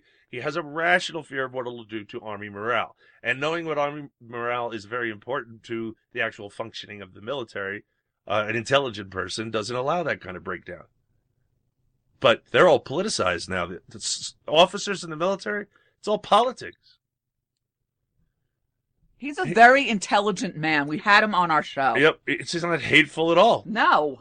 He sows hatred and heinous divisiveness with his sickening screed of fundamentalist Christian supremacy, primacy, exclusivity, and triumphalism. Wow. Weinstein wrote in a complaint to Fort Riley. You mean like the Muslims? That's a lot of projection for. That's what Muslims do. I love them using all these words. Now, all triumphalism. Yeah, I love that. I know. Well, we were triumphant over Islam numerous times, weren't we? And we're going to be triumphant over Islam again. They're going to be bringing out more and more of these words now, Brian. Because they've been fighting us a war on words forever. That's what they do. Mr. Weinstein might want to consider cutting back on caffeine and adjectives. That was the writer. He went on to label the decorative military hero as a world-class bigot and threatened to sue unless Boykin was ejected. General Boykin told me the cancellation is just another reminder of the incredible discrimination against Christians in our armed forces. Yes, and we had two pastors on here on our show that they were talking about this way before Obama. It was starting at the end of Bush. Oh, you mean Chief Kinglesmith. I can't say it right. If I don't see it in front of me, I can't remember how to say it. Klingenschmidt, I think it is. That's it. Yeah. And boy, he Chaps to his friends. And Boykin was telling us about that too. He was saying what was going on, and this was at the end of the Bush. This is why we had it on the show. You know, I should look up these old interviews and put them back up again because they're still timely. Unfortunately. Yeah. I didn't keep like separate interview files. They were scattered through my shows, which are. Oh, you can imagine a lot over 10 years. I reached out to Fort Riley, and they confirmed that the prayer breakfast has been called off. They blamed the cancellation on scheduling conflict and said it would be rescheduled. Lieutenant General retired Lieutenant General Boykins. They don't even know the proper way to say it. They wrote it down wrong. It's not Lieutenant General retired Boykins. It's retired Lieutenant General Boykin's credentials as a soldier and leaders speak for themselves, and his 36 years of service to our nation are worthy of our respect. Chief Public Affairs, NCO, MSG, flavor enhancer, Mike Lavigne, I don't know how to say that, Lavigne, told me in a statement, however, in an effort to ensure everyone in our broad and very diverse community feels welcome at any event on Fort Riley, we'll pursue the invitation of a different speaker for the prayer breakfast once it is rescheduled. And we'll make sure it's a homosexual. A homosexual Muslim. No, you can't have homosexual Muslims. They kill homosexuals. They're wonderful. So it's going to be anybody but him. So here's the problem. Why can't you have a Christian prayer breakfast and those that don't want to come don't come, and they can have their own prayer breakfast for whatever kind of prayer they want, and atheists can just not eat? It's got to go. It's the Uncooperative Radio Show. I'm your host, Brian Bonner from UncooperativeBlogger.com. You're listening to CooperativeRadio.com. And say goodnight, Susan. Good night, Susan. And we're out of here.